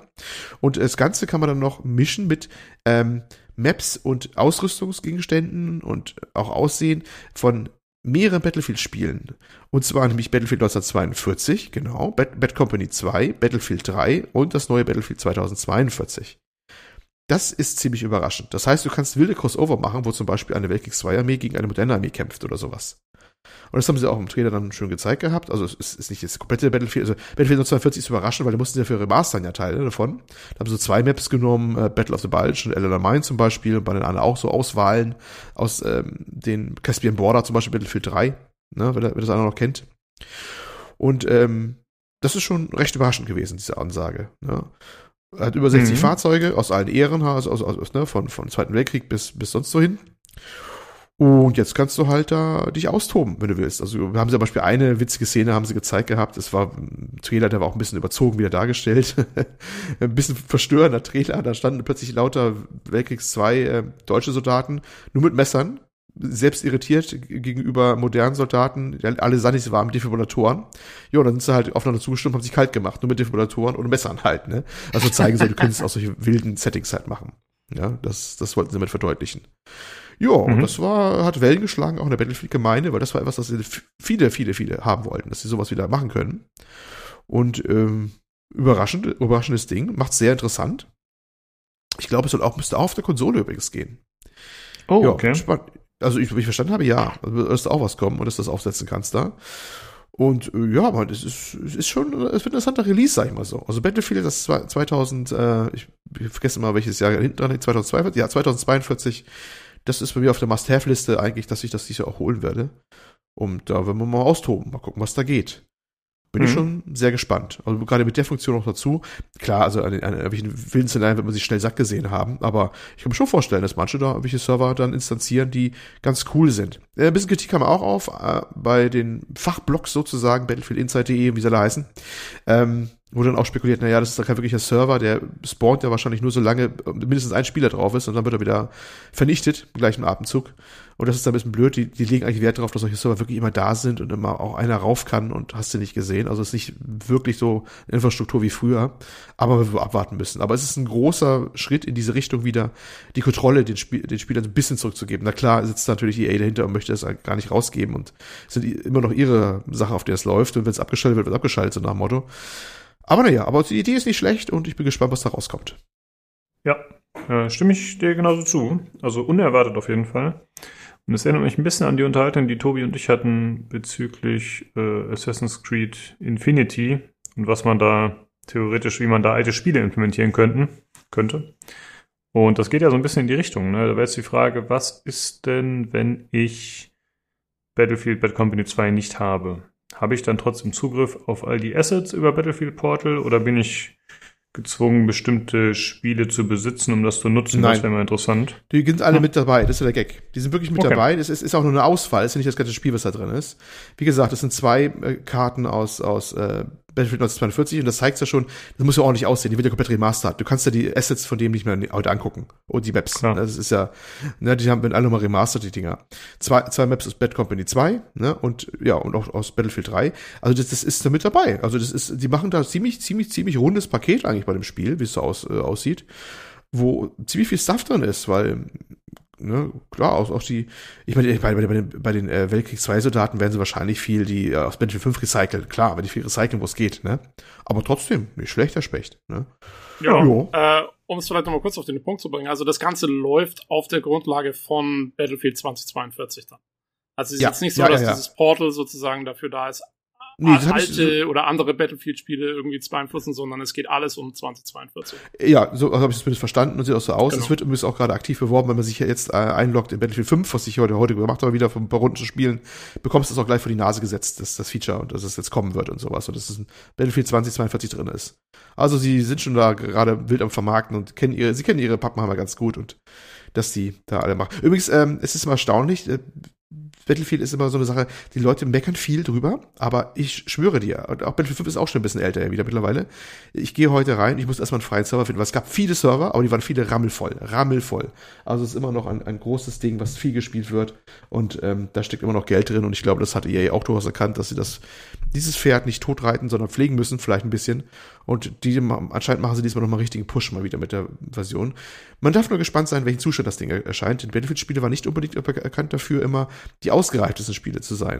Also, es ist, ähm, selbst das mittlerweile, mittlerweile hochgeschätzte Battlefield 4, was rückblickend jetzt manche als eines der besten neben drei sehen und sowas. Und ich war damals dabei. Das war ein Trümmerhaufen. Aber wirklich, das war wirklich ein Trümmerhaufen. Also, man darf gespannt sein, was da, wie es dann rauskommt. Vor allem mit diesen ganz neuen Features. Also, dass da auch alles auf Anhieb funktioniert, wage ich stark zu bezweifeln. Äh, was ja, meinst okay. du Battlefield 4, ne? Da kann sogar ich mich noch dran erinnern als Nichtspieler, dass das ein Riesending war damals. Ja, ich war Net, dass der Riesen, Netcode nicht funktioniert hat und so. Haben alle, haben alle, alle verdrängt. Also wirklich verdrängt. Ich, ich, ich kann es mal schon gar nicht in Worte fassen, wenn die jetzt dann so rückblickend so sagen, oh, wie gut das Spiel war und hast du nicht gesehen. Das ist ein Jahr lang nicht richtig gelaufen. Ein Jahr lang ja, nicht. Ungesch genau. Ohne Scheiß. Das ist abgestürzt, das ist alles Mögliche. Der geilste äh, Bug, den ich mal hatte, zwar wenn eine bestimmte Waffe abgefeuert worden ist, dann waren für alle, für alle Leute auf dem Server das, der Ton weg. Äh, für alle Leute dann. Also, egal, Frau und Frau. Du wusstest immer, wenn einer hat, gab es dann auch schon Mecker im Chat, weil alle natürlich gesagt haben, bitte nicht diese Waffe verwenden. Und es hat echt gedauert, bis sie es rausgepatcht haben. Und eine andere das Waffe war, da war bei allen schwarz-weiß plötzlich. Wenn irgendeiner eine Smoke-Granate geschmissen hat, irgendeine bestimmte, eine bestimmte Ecke, dann hast du für den Rest des Spiels alles noch schwarz-weiß gesehen. Das war die unmöglichste Sache drin. War ganz das ist geil. geil. Das ist, äh, das ist ja, ja, das hat fast was von so Command Conquer Red Alert oder so. Weißt schon, so, so, so, so, so verrückten Waffen, so. Ja, die machst du jetzt mal schwarz-weiß. Es war schon sehr speziell und, und, es hat lange gebraucht und aber da, ich glaube, Battlefield 1 war dann wesentlich bugfreier, hat auch andere Probleme gehabt, aber bugfreier, aber auch nur, weil die dann darauf aufgesetzt haben. Ich glaube, auch Battlefront kam dann nachher raus. Genau, das erste Battlefront von den neuen Battlefronts. Das war dann auch auf, auf Anhieb relativ sauber, zumindest technisch, aber auch nur, genau, das bei Battlefront war das. Ähm, weil die Battlefield 4 dann alle Fehler schon durch hatten. Die haben direkt drauf aufgesetzt auf der Engine dann. Und das hast du gemerkt. Also da, das Ding haben sie ein Jahr lang durchgepatcht, dann lief es dann stabil und dann, ja, das da hat DICE auch viel Federn gelassen damals. Ja, das stimmt. Ja, warten wir ab, wie das Feature dann umgesetzt wird und ob es überhaupt zum Release schon kommt. Ich kann mir vorstellen, dass das ein bisschen länger dauern wird. Hm, okay, dann äh, machen wir weiter mit dem nächsten Thema. Es geht um Skull and Bones. Jetzt wusste ich gerade nicht, äh, Tobi, machst du das oder Olli? Ähm, ist eigentlich egal, ich kann es auch schnell machen, ähm, mhm. damit wir mal ein bisschen Abwechslung hier reinbringen. ähm, ja, gibt's an sich, also ist ja mehr so ein Spaßthema, ne? Skull and Bones. Äh, beschäftigt uns, glaube ich, seit wann? 2013 oder irgendwie sowas. ähm, aber ja, äh, wenig überraschende Neuerung zuerst. Äh, die Entwicklung steht hier, war und ist von Problemen geprägt. Ach was. ähm, Jo, die Ankündigung, ähm, die eigentliche Ankündigung des Spiels war 2017 auf der E3, glaube ich, damals. Ähm, und es galt ja so als Spin-off von äh, Assassin's Creed Black Flag, ähm, also dem Assassin's Creed Teil von 2013, der äh, der dieses, dieses Piraten-Setting hatte, der auch sehr cool war und der eben diese Schifffahrt ähm, und, und diese Schiffskämpfe damals so richtig eingeführt hat und also beziehungsweise eingeführt hat Assassin's Creed 2, aber äh, 3, aber dann hat's Black Flag halt so in den Vordergrund gestellt mit dem Piraten-Setting. Und die kamen mir sehr gut an. Ähm, zwar nicht bei allen. Ähm, wir erinnern uns an Sauerland Boy, der, glaube ich, der ist nach wie vor verflucht. Heute aber, noch traurig, ja, heute noch traurig. Ich habe ja, gerade ja, erst genau. wieder gelesen, der ist heute noch traurig, ja. aber im Großen und Ganzen, ähm, ja, galten die als sehr gut und haben auch viel Spaß gemacht, fand ich. Ähm, und ja, dann hat sich eben Ubisoft überlegt, ja komm, dann machen wir ein eigenes Piratenspiel draus. Ähm, was finde ich eigentlich eine coole Idee ist, weil, wie gesagt, also, ja, die Mechanik hätte es auf jeden Fall hergegeben. Und dann sollte das also erstmal, wurde das angekündigt, erstmal so als so ein Multiplayer-Ding hauptsächlich. Und ähm, dann hast du immer mal wieder irgendwie nur so Schnipsel von gehört, aber nie wirklich was. Es gab wohl nie, also man hat so nicht so wirklich mitgekriegt, dass da jetzt irgendwie Progress herrscht oder so. Ähm, und dann hat es eigentlich auch jeder schon für eingestampft erklärt oder gehalten. Ähm, also man dachte eigentlich schon so, naja, das war wohl nix. Äh, und jetzt kommt auf einmal raus, ja, äh, eine Veröffentlichung wird es nicht geben vor Ende 2022 oder sogar 23. Aber anscheinend existiert das Ding noch. Ähm, wurde wohl inzwischen mehrfach umdesignt. also, äh, weil wohl das Team selber sich nicht so ganz klar war, wie es jetzt genau laufen soll, ob es irgendwie First Person wird, Third Person, äh, das wurde wohl öfters mal umgestellt, was ja eigentlich schon eine geile Sache ist, wenn du so mitten in der Entwicklung äh, mal kurz so deine, dein komplettes Spielprinzip umstellst. Ähm, ja, es gab wohl sehr viele Neustarts. Das, das, Team hat sich wohl auch sehr viel geändert. Äh, also da gingen immer wieder Leute weg, kamen wieder neue dazu und so weiter und so fort. Ähm, und jetzt kam aber so ein bisschen raus, dass ein Grund, wieso diese, diese, ja, diese Höllenentwicklung sozusagen sich so lange hinzieht, ähm, ohne dass irgendwas Gescheites bei rauskommt, liegt wohl unter anderem darin, äh, dass auch Ubisoft Singapur da Hauptverantwortlicher ist. Und Ubisoft äh, hat für dieses Studio anscheinend sehr viele Fördermittel kassiert von der Regierung von Singapur. Äh, was ist Malaysia, ne? Wahrscheinlich. Ähm, oder von der Stadt Singapur, das weiß ich jetzt auch nicht genau. Ist ein Stadtstaat. Und, ja, aber gehört der nicht trotzdem zu. Shit, ich müsste eigentlich wissen, ich war schon mal da. ähm, naja, egal. Auf jeden Fall ähm, ja, haben die da sehr viele Fördermittel äh, gekriegt und da haben sie allerdings die Zusage gemacht, dass sie so und so viele Leute irgendwie für den und den, und den Zeitraum anstellen müssen und äh, dass dann irgendwie auch mal so eine Art AAA-Game oder sowas bei rumkommen muss. Also es war so, das ist bei denen steht es wohl da irgendwie in dem Vertrag drin. okay. Und das ist halt so ein bisschen blöd, ne? Also wenn du halt dann da so ein Team hast, was du da so mehr oder weniger unter Zwang irgendwie äh, weiterarbeiten lässt und ähm, ja, dann kommt da nie was bei rum. Das ist halt so ein bisschen doof. Und jetzt inzwischen sagen verschiedene Mitarbeiter und Ex-Mitarbeiter auch schon, also das Ding ist einfach jetzt zu too big to fail, wie man so sagt, also zu groß, um unterzugehen. Haha, no pun intended. Ähm, ja. Äh, ja, also ist quasi, ne, wird so, wird so mitgezogen, weil einfach schon so viele Gelder auch sind versenkt wurden, dass da irgendwann irgendwas bei rauskommen muss. Und ja, mal gucken, vielleicht kommt ja irgendwann was. Ich, also wenn da irgendwann was kommt, dann werde ich der Sache äußerst skeptisch gegenüberstehen, weil das sind immer die besten Spiele, die rauskommen bei sowas, ne? Bei so, so Projekten, wo, wo so keiner eigentlich mehr so richtig Bock drauf hat, aber irgendwie muss es halt durchgezogen werden, weil da ist ein Vertrag und hier ist irgendwas. Da kommt bestimmt, also ich sag mal, da kann Anthem kann sich da warm anziehen, wenn es kommt. ja, ist wahrscheinlich äh, ein berechtigter Grund, äh, vor dem Spiel ein bisschen Angst zu haben, wenn das dann final erscheint und wie das wohl wird. Äh, hatte ich gar nicht auf dem Schirm, dass es so kacke läuft bei denen, aber gut, war ja vorher noch nicht so an die Öffentlichkeit gedrungen. Ich dachte, die sind ja. da halt immer noch fleißig am Werk und es kommt mal bald. ja. ja, ja, es ist echt immer erstaunlich, wie so, so Riesenunternehmen dann so, so diese Millionengräber mitziehen können, doch noch, ne? Also, das muss ja ein Riesenklotz sein. Haben wir es erwähnt? 120 Millionen Dollar haben die bisher versenkt, heißt es wohl. Das ist fast 100, ein halbes Star Citizen. Ja. und, und, und man weiß nicht, was die halt noch dann an der Fördermittel zurückzahlen müssen, wenn sie aufhören. Und deswegen, das spielt wohl alle Faktoren echt eine Rolle. Diese Rück, dieses Geld, was schon reinsteckt, das Geld, was sie zurückzahlen müssten, was immer für komische Vertragsstrafen da, müsste echt den Vertrag sehen, da drin hängen. Oder die anderen Förderverträge, die begleitend da sind. Es muss schon was ordentliches sein und das ist schon abenteuerlich. Es ist auch wirklich abenteuerlich, was berichtet wird auch. Also das war zwischendurch, war es, wo man ein Spiel, hat man nur ein Schiff gespielt. Also das Schiff war eigentlich der Charakter, mehr oder minder. Ist ja auch ein Ansatz, ne? So hatten sie es, glaube ich, vorgestellt damals. Genau, ja, ja. Und dann hieß es plötzlich, nee, nee, wir brauchen auch einen Kapitän und es wird auf Kapitänenbasis und dann, und dann muss auch an Land gehen können und natürlich alle so, oh fuck, wenn du an Land gehen kannst, brauchst du eine Third-Person-Kamera, da auch lang geht, du brauchst Assets an Land und das ist halt, ja, das ist, ja, die typische Entwicklungshölle, ne? Da hat irgendeiner eine schlaue Idee und dann musst du wahrscheinlich nur 30 neue Leute einstellen, die jetzt irgendwie alle Sachen bauen, äh, wo, wo du an Land gehen kannst. Das ist ja, muss ja auch ordentlich aussehen, wenn du ein Spiel von der Größenordnung hast. Ne? Und dann Feature Creep und hast du nicht gesehen. Also das ist äh, ja, das ist wahrscheinlich auch nicht eines der der der ähm, besten Sachen. Ähm, äh, jemand meinte doch bei uns auf dem Discord, Ubisoft hat momentan nicht so unbedingt einen guten Lauf, was Multiplayer-Spiele angeht. Ne? Da ist alles irgendwie immer mit Ärger oder wird nichts und überhaupt. Äh, ja, ja. Das, ich habe bei Ubisoft immer so das Gefühl, wenn die was veröffentlichen, dann ist es immer erstmal scheiße und dann dauert es so ein Jahr oder so und dann läuft es irgendwann. Also, also naja. ich meine, ich finde, also, ich meine, gut, das sind jetzt schon die, die, die älteren Sachen von denen laufen ja, glaube ich, nach wie vor ganz gut. Hier, äh, ich glaube, For Honor hat zumindest seine Nische gefunden. Rainbow Six läuft doch, äh, glaube ich, nach wie vor, Lukas. Ich weiß nicht genau, ob da auch was am Start ist. Ähm, Division 2 äh, läuft, soweit ich weiß, auch.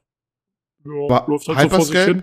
Hyperscape redet kein Mensch mehr ja, von. Ja gut, aber Hyperscape, glaube ich, war jetzt und, nicht so ein Riesenprojekt. Und wie heißt dieses neue Ding, dieses, dieses neue Tom Clancy-Ding da, das so ganz so furchtbar ja. generisch aussieht? Ja, ganz, haben wir das nicht als Thema? Nee, das wurde angekündigt, glaube ich, erst. Das haben wir völlig übersehen so. gerade, ja. Das ja, ist äh, der generischste Shooter ever. Also, also das, wirklich, äh, wie heißt denn das jetzt wieder? Ich habe den Namen auch schon wieder vergessen, weil es einfach zu blöd war. Ähm, ja, aber auch eben so ein Fortnite-styliger, so ein bisschen comic-mäßiger Multiplayer-Shooter, halt so richtig so, so ein Klischee nach dem anderen irgendwie äh, rausgehauen. Nee, der naja. war, war glaube ich, gar nicht Fortnite-mäßig, es war schon eher so Division-Grafik-mäßig, aber es kommen ja auch die, die, Klassen vor und sowas. Aber das Problem Ex war bei dem. Ja. Tom Clancy's X-Defiant. Wow. Also auch der Name allein schon. Und ja, und dann Tom Clancy. Was macht denn Tom Clancy in dem Spiel, bitte? Gar nichts ah, mehr. Hat er überall drauf geklatscht. Gott ja, hat ihn selig oder lebt er noch? ich glaube nicht. Auch, ich, der äh, Gott hat ihn selig, der ist schon tot, ja. Ähm, ich habe auch schon gesehen, da sind auch auf dem Cover sind schon wieder zwei Typen drauf mit Sams, äh, Sam Fischers äh, Dreier-Goggles hier, den grünen. Das wird auch wieder verwurstet. Also es ist wirklich, es ist so, da haben sie wieder so alles reingeklatscht und einige sehen aus wie Assassinen, das ist wieder so ein, so ein Mischmasch. Ja, das wird, also wenn das was wird, dann, dann, dann verliere ich mein Vertrauen wirkt, in die Menschheit. Es, wirkt, es, wirkt, es wirkt so richtig ratlos, was sie da tun, weißt du? Das musst du irgendwie, es soll alle möglichen Leute ansprechen und wie es immer so ist, wenn du alles Mögliche ansprechen willst, da reißt du keinen so richtig. Ja, ja. das ist. Ja, ja also, naja. Ubisoft. Äh, Ubisoft. Ubisoft, naja. Ubisoft, Ubisoft. Mal sehen, was da wird. Vielleicht, ne? Ach, jetzt kommt ich das mal Far Cry 6. Da freue ich mich tatsächlich sogar drauf. Ja, das ist, äh, das äh, könnte spaßig werden. Aus, aus, wenn es das wird, was ich denke, was sie anders machen werden, dann ja. Aber wir werden sehen. Darüber werden wir berichten, weil das werden wir haben, denke ich mal. Bin ich, gehe ich fix von aus. Ja, genau. das wird doch bestimmt irgendwas spielen. Ich glaube, selbst der Nino hat da Bock drauf. Sehr gut. Gut. Hervorragend. Äh, dann würde ich sagen, sind wir durch mit den News. Dann äh, kommen wir jetzt noch zu dem Spiel, das ich angespielt habe. Death Door.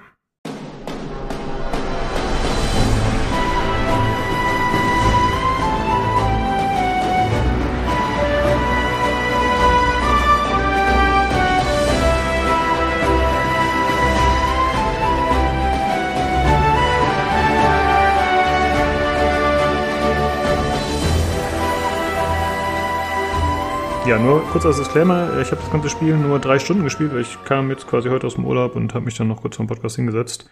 Deswegen konnte ich es echt nur anspielen, aber ich denke mal, ich kann zumindest so viel erzählen, dass es jetzt ans Ende eher passt als an den Anfang. Das sind äh, die PCGC Reviews. genau, ja, normaler, genau, normalerweise ist ja äh, ab vier Stunden äh, gibt's das Siegel. genau. ist halt nur drei. Durchgetestet. genau. Ähm, ja, das Ganze äh, habe ich gespielt über Steam, hat äh, 20 Euro gekostet. Und ich habe mit dem Xbox One Controller gespielt. Hm, das Spiel wurde ja vor ein paar Monaten vorgestellt, glaube ich, schon mal. Das ist ja ein Devolver Digital Spiel. Und äh, ich das meine, Ganze. War, es auf der E3? Ich dachte, es war auf der E3 bei dir. War es auch, aber ich glaube, es wurde vorher schon mal gezeigt. Ah, okay. Das war zumindest mein Gedanke. Aber vielleicht vertue ich mich. Aber auf jeden Fall kennt man es mindestens seit der E3, genau. Ähm, das Ganze ist so ein isometrisches Action-Adventure, also quasi angelehnt an die alten Zelda-Spiele. Ne, also es macht halt auch nicht unbedingt einen Hehl draus, dass so viele Parallelen sind, würde ich sagen. Hm, das Ganze äh, ist ja in so einem äh, pastellartigen Look, also teilweise sehr äh, wenig detaillierte Texturen und es äh, geht so in so eine Film-Noir-Optik stellenweise, auch so mit Schwarz-Weiß-Szenen und so. Und äh, thematisch ist es so, dass wir eine Krähe sind und wir müssen Seelen ernten. Und äh, wir arbeiten mit anderen Krähen gemeinsam. Die, da kommt wieder so ein bisschen der Aspekt rein, äh, wie wir es schon bei Legend of Keepers zum Beispiel hatten. Das ist so wieder dieses Bürokratie-Ding oder wie es auch bei Hades war, dass halt äh, ja ne, die Krähen da teilweise an der Schreibmaschine sitzen und äh, irgendwelche Aufgaben erfüllen. Mit denen kann man so ein bisschen quatschen, aber ist jetzt nicht so deep. Haben die ein Zehn-Federn-System an der Schreibmaschine? Wahrscheinlich. Ja. Ähm, ja, und äh, man trifft äh, eine alte Krohe, äh, Krähe namens Grey Crow.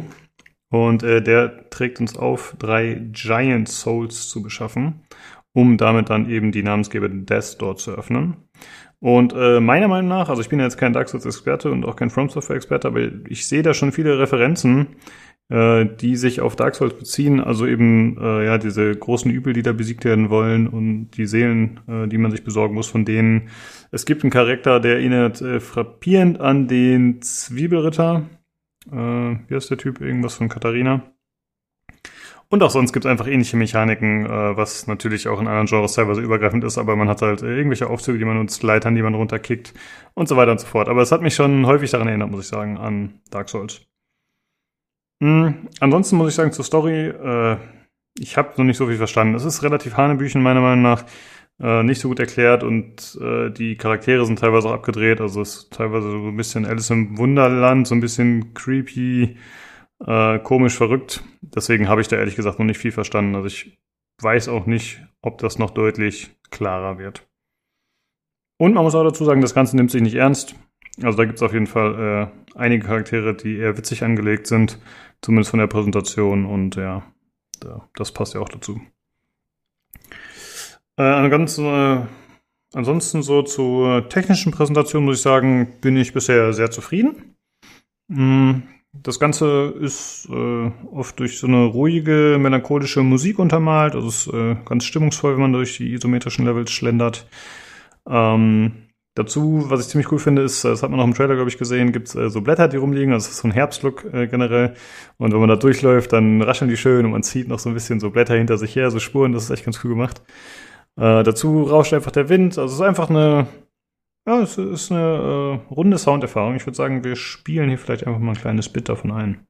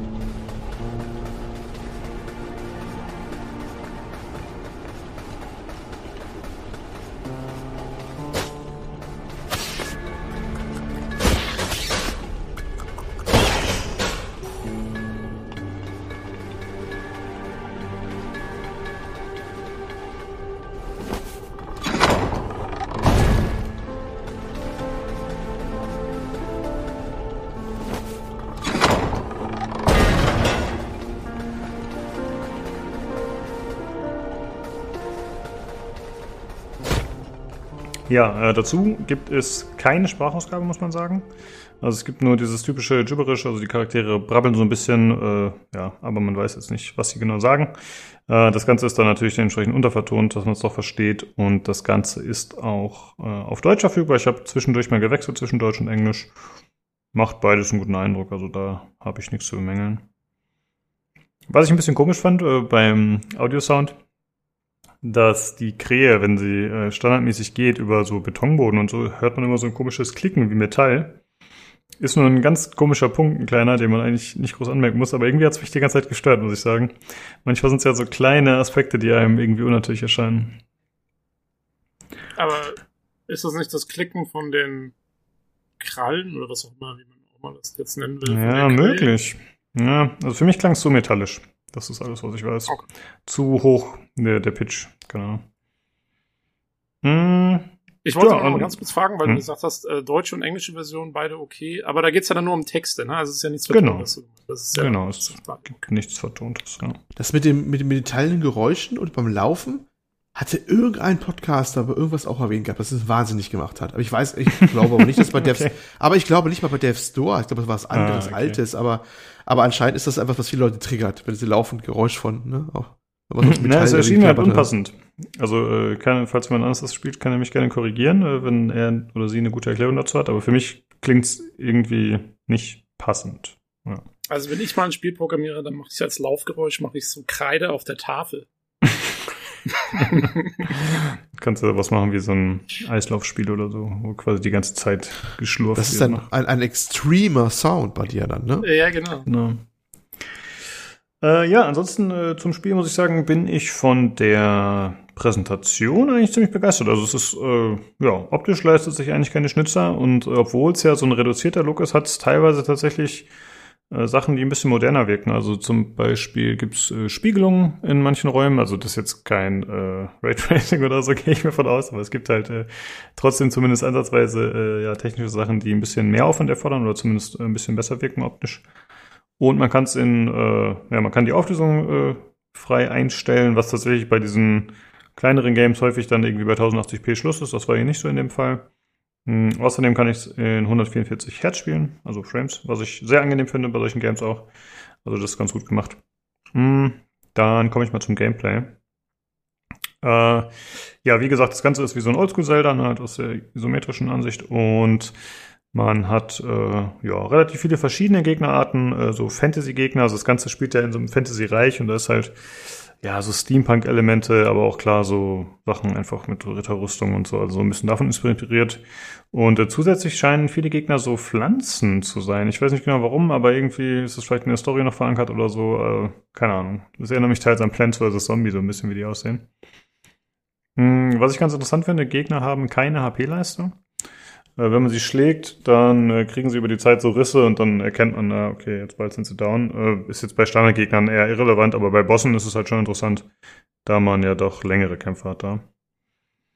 Hm, was mir sehr gut gefallen hat, muss ich sagen, ähm, bei den Gegnern ist, dass sie ziemlich klar erkennbare Angriffe haben. Also man hat in der Regel relativ viel Zeit noch auszuweichen und man erkennt auch, was sie machen wollen. Das gefällt mir ganz gut, macht es relativ einfach. Äh, man hat äh, zum Start als Krähe entweder das Schwert oder den Bogen, beziehungsweise beides, und man kann halt äh, dazwischen wechseln. Man findet mit der Zeit aber auch neue Waffen. Also ich habe jetzt so Dolche gefunden und ich denke mal, da kommt auch deutlich mehr dazu und es gibt da schon so magische Fähigkeiten und so. Also da wird sich das Ganze hoffentlich noch ein bisschen ausbreiten. Und es ist so, dass man nicht unendlich Munition hat, sondern man muss äh, Gegner schlagen oder man kann auch so Vasen oder so oder halt äh, Gegenstände in der Umgebung kaputt machen. Dann bekommt man wieder Munition nachgeladen. Und äh, das finde ich eigentlich eine ganz coole Mechanik, dass man halt, äh, ja, entweder nur Nahkampf spielt oder wenn man es halt auf Fernkampf spielen will, muss man halt kombinieren dementsprechend und das finde ich eigentlich ganz cool gemacht. Hm. Dazu hat man noch diese Hubwelt, in die man immer wieder zurückkehrt zwischen den Kämpfen. Also es öffnen sich immer wieder so Türen in der Welt. Und dann kann man halt da hin und kann da wieder ein bisschen äh, ja, was von seinen Seelen ausgeben. Also es gibt so simplere Upgrades. Äh, es sind vier Sachen einfach nur, es ist wirklich äh, recht rudimentär. Da geht es halt um, ich glaube, Geschwindigkeit, Schaden, Fernkampfschaden und noch irgendwas. Also es ist äh, relativ simpel aufgebaut, würde ich sagen, wenn da nicht noch was kommt. Äh, was eine ganz interessante Mechanik ist, man kann, also es ist, äh, die Level laden so ein bisschen dazu ein, dass man die Welt ein bisschen erkundet und halt äh, vielleicht irgendwelche Secrets findet. Ähm, zum Beispiel ist es ja so, dass die Kamera eigentlich nicht drehbar ist. Aber manchmal gibt es so Szenen, da kann man zum Beispiel um eine Ecke gehen oder so und dann dreht sich die Kamera auf einmal doch mit und äh, dann findet man irgendwelche kleinen Secrets oder so. Das ist eigentlich ganz gut gemacht. Und äh, da gibt es vor allem so äh, ja, Samen, die man aussehen kann. Es gibt so äh, vollgebende Plätze, das sind so Töpfe. Und da kann man eben so einen Samen reinpacken und dann wächst eine Pflanze und dann kann man sich daran heilen. Denn man hat kein Auto-Heal. Also man hat nur vier Lebenspunkte anfangs für vier Hitpoints. Und äh, ja, da geht man relativ schnell down. Also da muss man ein bisschen aufpassen dass man das Ganze ganz gut haushalt, äh, haushaltet. Aber ich muss sagen, ich habe noch keine Roguelike-Elemente entdeckt. Also ich glaube, das gibt's da tatsächlich nicht. Äh, Was passiert dann, wenn du stirbst? Äh, du respawnst und ja, dann kannst du auch wieder reingehen. Ähm, ah. Du respawnst eigentlich immer bei der Tür, bei der du zuletzt quasi in diese Welt reingekommen bist. Äh, und ja, dann kommt es halt ein bisschen drauf an. Ne? Wie weit bist du gekommen? Äh, eventuell hast du halt schon welche von den Pflanzen gepflanzt, die kannst du dann in dem Run jetzt weiterhin nutzen, also die verschwinden nicht oder so, sondern kannst du dich halt immer da heilen. Ähm, also einmalig, wohlgemerkt nur, dann müssen die erst regenerieren. Und ansonsten hast du halt vielleicht die, das Glück, dass du schon irgendwelche Shortcuts freigeschaltet hast oder so, ne? Dass du halt eine Leiter runtergekickt hast oder irgendwas oder eine Tür von innen geöffnet hast und dann kannst du halt schon mal dementsprechend, äh, ja, schneller dahin kommen also, und dann ist es auch weniger gefährlich. Also im Prinzip so ein Checkpoint-System eigentlich. Ja, kann man so sagen, genau. Ähm, ja, ansonsten, ja, genau. Äh, was es nicht gibt, ist eine Map. Soweit ich weiß, oder ich habe dazu nichts gefunden. Und das stellt mich schon ein bisschen vor Probleme, muss ich zugeben. Also, äh, gerade dadurch, dass man oft diese Türen hat und ähm, dass die Level nicht immer so zu 100% zusammenhängend sind, sondern dass du halt einfach von Tür zu Tür gehst und dann manchmal kommst du nicht mehr so richtig klar. Also ich habe jetzt im, in dem letzten Abschnitt, wo ich gespielt habe, wusste ich erstmal gar nicht, wo ich lang muss. Hm. Ich weiß nicht, ob ich da der Einzige mit dem Problem bin, aber ich denke mal nicht. Also ohne Map ist schon gewöhnungsbedürftig. Aber ist okay, ist halt wieder so ein bisschen eine andere Art von Spielen, ne? Man muss halt gucken, okay, äh, wie war das, wie komme ich dahin, was muss ich machen? Ja, wirkt hm. fast so ein bisschen oldschool dann. Ja, genau, ja, absolut. Äh, ansonsten, was neben dem Kämpfen noch recht viel Zeit einnimmt, sind äh, so Rätsel, die vorkommen. Also es ist jetzt nicht super komplex, auf keinen Fall. Aber es sind halt so Sachen zum Beispiel, du musst äh, deinen Pfeil entzünden an der Fackel und dann mit dem Pfeil eine andere Fackel anzünden. Das kommt halt relativ häufig und das führt dann dazu, dass du irgendwelche Türen öffnest oder dass du äh, irgendwelche Zylinder in Gang setzt, äh, die rauf und runter gehen, auf denen du dann laufen kannst und dann auf eine andere Plattform oder Ebene kommst. Und äh, so kann man das Ganze halt ein bisschen erkunden. Es ist, wie gesagt, relativ rudimentär, aber ist ganz nett gemacht. Und ich finde eigentlich cool, dass das Spiel einen nicht mit der Schnauze richtig drauf stößt. Also äh, zum einen gibt's halt Secrets, die jetzt gut versteckt sind, so, wo man nicht unbedingt drauf kommt. Also ich habe zum Beispiel so drei von solchen Feuerkirchen angezündet und ich dachte halt, ja, okay, das, da geht's halt weiter in dem Level, ne? Das ist relevant, um da weiterzukommen. Aber dann habe ich halt einfach nur so einen äh, versteckten Schrein gefunden, wo man dann äh, HP noch äh, freischalten kann. Das finde ich ganz cool tatsächlich. Ich denke mal, ich habe auch schon relativ viel verpasst tatsächlich. Ja, aber sowas ist echt mal, ich finde, das machen wahnsinnig viele Spiele falsch. Ähm, äh, vor allen Dingen neuere Spiele ist, dass, äh, dass es eigentlich keine Secrets mehr gibt sondern hauptsächlich halt diese Abarbeitungsgeschichten und wenn mal wieder was wirklich versteckt ist und man findet es dann so von selber, das ist äh, super cool. Ja, auf jeden Fall. Und ich meine, jeder, der Lust drauf hat, kann sich ja online erst dazu anschauen. Also jetzt ist nicht so, als ob äh, das schwierig zu finden wäre dann. Ne? Also da bin ich absolut bei dir. Und ja, das passt auch ganz gut zu dem Spiel. Also es scheint schon so ein bisschen mehr Oldschool Hardcore zu sein. Also jetzt, mhm. okay, äh, mit einer Einschränkung, es ist nicht schwierig tatsächlich. Das ist gerade mein Problem. Also ähm, der Schwierigkeitsgrad an sich in den Kämpfen ist meiner Meinung nach zu gering. Da kann man auch nichts einstellen, soweit ich das gesehen habe. Und ja, muss man halt mal gucken, wie das in der Zeit noch hochgeht. Äh, die Bosskämpfe, da bin ich schon ein paar Mal gestorben und ich bin auch so ein, zweimal gestorben. Aber es fühlt sich nicht nach genug Herausforderungen an für mich aktuell, muss ich zugeben. Du bist ja auch Pro-Gamer und äh, Dead, Dead Souls oder wie immer das die komische Spiel heißt, äh, gestärkt. ja, genau. Ja, keine Ahnung. Das, ähm, äh, ja, äh, das mhm. ist ja, ähm, wie spielst du das mit Maustastatur oder mit Controller oder? Mit Controller habe ich gespielt. Ah, mit Controller. Das ist ja von Acid Nerve, heißen die Jungs, ne? Aus Manchester. Ähm, das sind jetzt eigentlich nur zwei Leute, die das machen. Ah, okay. Natürlich mit, natürlich mit externen äh, Designern, die dazu ziehen, äh, schreiben die auch. Und die haben früher, äh, das, das Titan Souls kommt von denen. Ah ja. Hm. Das, das kennt man ja auch vielleicht der eine oder andere. Und ähm, vertrieb doch Devolver übrigens mal wieder. Ist so ein typisches Devolver-Ding wahrscheinlich wieder. Ja, auf jeden Fall. Was war jetzt wieder Titan Souls? Das ist so ein Boss-Rush-Game in Pixel-Optik, glaube ich. Mhm. Das gab es vor kurzem mal gratis bei Epic. Okay. Ja, habe ich tatsächlich nie gespielt, obwohl das auch ziemlich gut sein soll. Ja. Hm. Ja, wo, wo war ich? Achso, beim Schwierigkeitsgrad, genau. Äh, ja, deswegen ist das ein bisschen komisch. Also ich hoffe, dass sich das da noch ein bisschen ändert oder dass man das noch anpassen kann in Zukunft. Denn das ist eigentlich mein einziger Kritikpunkt bisher. Ansonsten, ja gut, ich, ich finde, bisher spielt sich ein bisschen, bisher bin ich ein bisschen enttäuscht. Es ist nicht schlecht oder so, aber es, es hat jetzt nicht direkt irgendwie die Nadel in den Arm gedrückt wie andere Games aus dem Genre, so deswegen weiß ich ja nicht. Äh, ich werde es auf jeden Fall weiterspielen. Aber bisher bin ich nicht zu 100% überzeugt. Man muss aber sagen, es ist auf jeden Fall unique. Also wenn jetzt jemand Lust hat auf äh, die Optik oder sagt, ey, die, die Story oder ich will eine Kriege spielen, so das ist auf jeden Fall ziemlich speziell. Äh, ich glaube, das wird man anderweitig nicht so häufig finden. Ja, man kann ja vielleicht noch dazu sagen, dass die Optik ist ja mehr so ein Pastell-Look, so ein bisschen. Ne? Also mhm. es ist alles so ein bisschen ausgewaschen, viel Brauntöne, wie du sagst, diese herbstliche Stimmung halt so ein bisschen. Ähm, ja, ja, ganz nett. Man, man, muss halt mal sehen, wie sich das noch entwickelt. Also ich war jetzt natürlich noch nicht in so vielen Gebieten. Ähm, das eine war so eine Distille, glaube ich, oder so. Und da waren dann halt eher so Steampunk-Elemente und so, die vorherrschend waren. Also es wechselt sich schon ein bisschen ab. Aber zumindest farblich bleibt es dann doch eher so in der braun-grünen Ecke, glaube ich. Keine Ahnung. Ja, ansonsten habe ich äh, nichts am Spiel auszusetzen bisher. Also ich, gut, drei Stunden ist es nicht so lang, aber ich konnte jetzt keine technischen Probleme feststellen oder so. Äh, ich denke mal, ich spiele es noch weiter und ich werde mal nächste Woche vielleicht mal ganz kurz im Anfangssegment was dazu, dazu zu erzählen. Ja. ja. Guti, habt ihr noch irgendwelche Fragen dazu? Nö. Okay. Sah interessant eigentlich aus. ja. Ja. Mhm. Ja. Mhm. Ey, ich freue mich schon auf nächste Woche. Nächste Woche haben wir äh, The Ascent als Review, ne? Haben wir uns vorgenommen. Das Oder? stimmt. Das äh, habe ich sogar schon runtergeladen. Das ist schon bei mir auf der Platte. Kann man natürlich spielen, aber es hat, Preload ging ja schon. Hm? Und lungert da auf seine Freischaltung. Genau, da freue ich mich schon drauf. Ich habe es auch schon runtergeladen heute. Äh, Tobi, du bist dann wahrscheinlich nächste Woche nicht dabei, haben wir gesagt, ne? Es kann Jan, sein, dass ich raus bin, genau, weil Mhm. Jan, glaube ich, wollte es ja auch spielen, dann könnt ihr zu dritt äh, ein Review machen und ich bin so ein bisschen raus, weil ich habe ja mitgekriegt, das ist ja, äh, also, weil ich hatte mich auch erst ein bisschen drauf gefreut, weil es so hieß, so, ja, Diablo und Cyberpunk und ich so, yeah. Ähm, aber es ist ja eher, spielt sich ja anscheinend eher wie so ein Twin-Stick-Shooter, äh, so, und das ist mir nicht so meins. Also, Ja. auch rein steuerungstechnisch bin ich da, glaube ich, so ein bisschen, mal gucken, wenn es super gut wird, vielleicht probiere ich es dann nochmal aus. Hm, Genau, da Okay. überlasse ich euch dann erstmal das Terrain. genau, dann gehen wir erstmal davon aus, dass es wahrscheinlich so sein wird. Äh, ja, dann äh, wäre noch zu sagen an euch, liebe Zuhörer, wenn ihr Kritik, Feedback, Anregungen habt, äh, wenn ihr gerne noch was zu Death Store wissen wollt oder schon was zu Ascent habt nächste Woche, dann schreibt uns das gerne.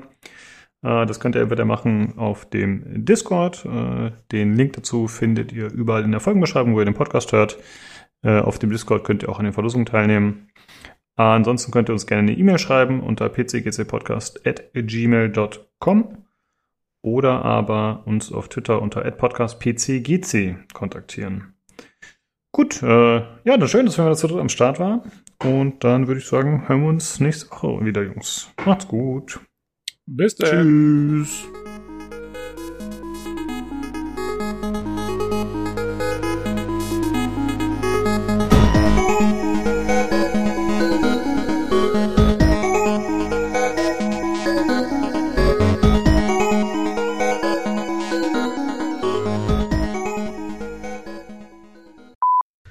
Wir eine Checkliste haben. Für den Lukas brauchst du eine Checkliste für eine, wie für eine Boeing 747. Weißt du, erstmal alles durchgehen. Fahrwerk einziehen. Also. YOLO! jo. Olli, du bist spät dran. Was? Wie? Wo? YOLO ist, ist äh, Vergangenheit. Ist Was das war so? YOLO wieder? Ja. You live only once. Das sagt er mir glatt, ich bin spät dran. Was will er mir damit sagen? Alter Aber Falter. wieso heißt das YOLO und nicht YOLO? Hä? you only live once. Oh, ich hab's falsch You only live one. Ah, My bad. genau, My bad. Shit, Tobi, du wieder mit Boomer. der Logik. ja, wir sind auch ganz schöne Boomer hier. Äh, Dass wir erstmal diese. Heißt es nicht YOLO? Wird das anders ausgesprochen? Wie sagt man denn richtig? Nee, nee, ist richtig, ist richtig. Na, das passt schon, er hat nur falsch äh, das Ding gesagt. Und ähm, ja. Auf jeden Aha. Fall, also, ne, Okay. wir zerfransen hier noch veraltete Abkürzungen. Will ich einmal bei den jungen Leuten dabei sein. So im Jahr 2010 oder so. Ja, Nee. zu spät. Äh, Hast du FOMO? Ja, das Fear of Missing Out. Das kenne ich sogar. Ja, ich bin voll dabei. Hello, Fellow Kids. Wir können auch im Chor anmoderieren. Oh shit, oh. a cappella. Ich zähle euch Das ein. wird super. Nee, nee, ist schon gut. Ich mach das oh. oh. Ich bin ein bisschen traurig. schon. ja gut, dann geht's jetzt los. Geil. Ausgezeichnet. Jetzt kill nicht wieder den Bot, Olli. Ich wusste das also. Verbiete es. Oh, schön, dass du wieder da. Da hast du noch so viele schlaue Sachen jetzt, oder? Ja, ich, soll ich jetzt denn kommen noch ein paar Perlen der Weisheit. Kommen jetzt noch. Pass auf, ja? Ja, die muss ich erst produzieren. Muss erst Ja, ausbrüten. Oder deinen, deinen, Klo, deinen, deinen Klogang brauchst du nicht broadcasten ja, gut, der Olli, ne? Der Olli ist halt auch ein kleiner Laberpack. Der Olli ist schuld. ja, ja. Nee, alles gut. Äh, nee, aber es passt schon. Ich meine, äh, gab er jetzt wirklich auch zu allem so ein bisschen was zu sagen. Very good, very good. So, Input-Settings, jetzt hat er direkt den scheiß Wave genommen, alles klar. Gut, wenn äh, Olle jetzt noch was zu jammern hat, dann ist das halt so. Dann kann ich auch nichts mehr ändern. Mein Bauch hat dabei gegrummelt und ich habe es ganz leicht gesehen, aber naja. Ja, mein äh, Handy hat vibriert, sechs Meter entfernt und es hat auch äh, aufgenommen, weil ich halt nicht äh, Broadcast verwenden darf. Dann muss Olli damit leben. Ja, das ist ja auch in Ordnung so. Ja. Ah, vier Watt mehr Single Core Thread im Cinebench 23. Du durstige Sau. Ja. oh Gott. Ah, das wird so hart. Bevor wir uns jetzt noch weiter in Grund und Boden quatschen, äh, schmeiße ich mal diesen Crack raus. Ja. Olli, viel Spaß. Ja, tschüss.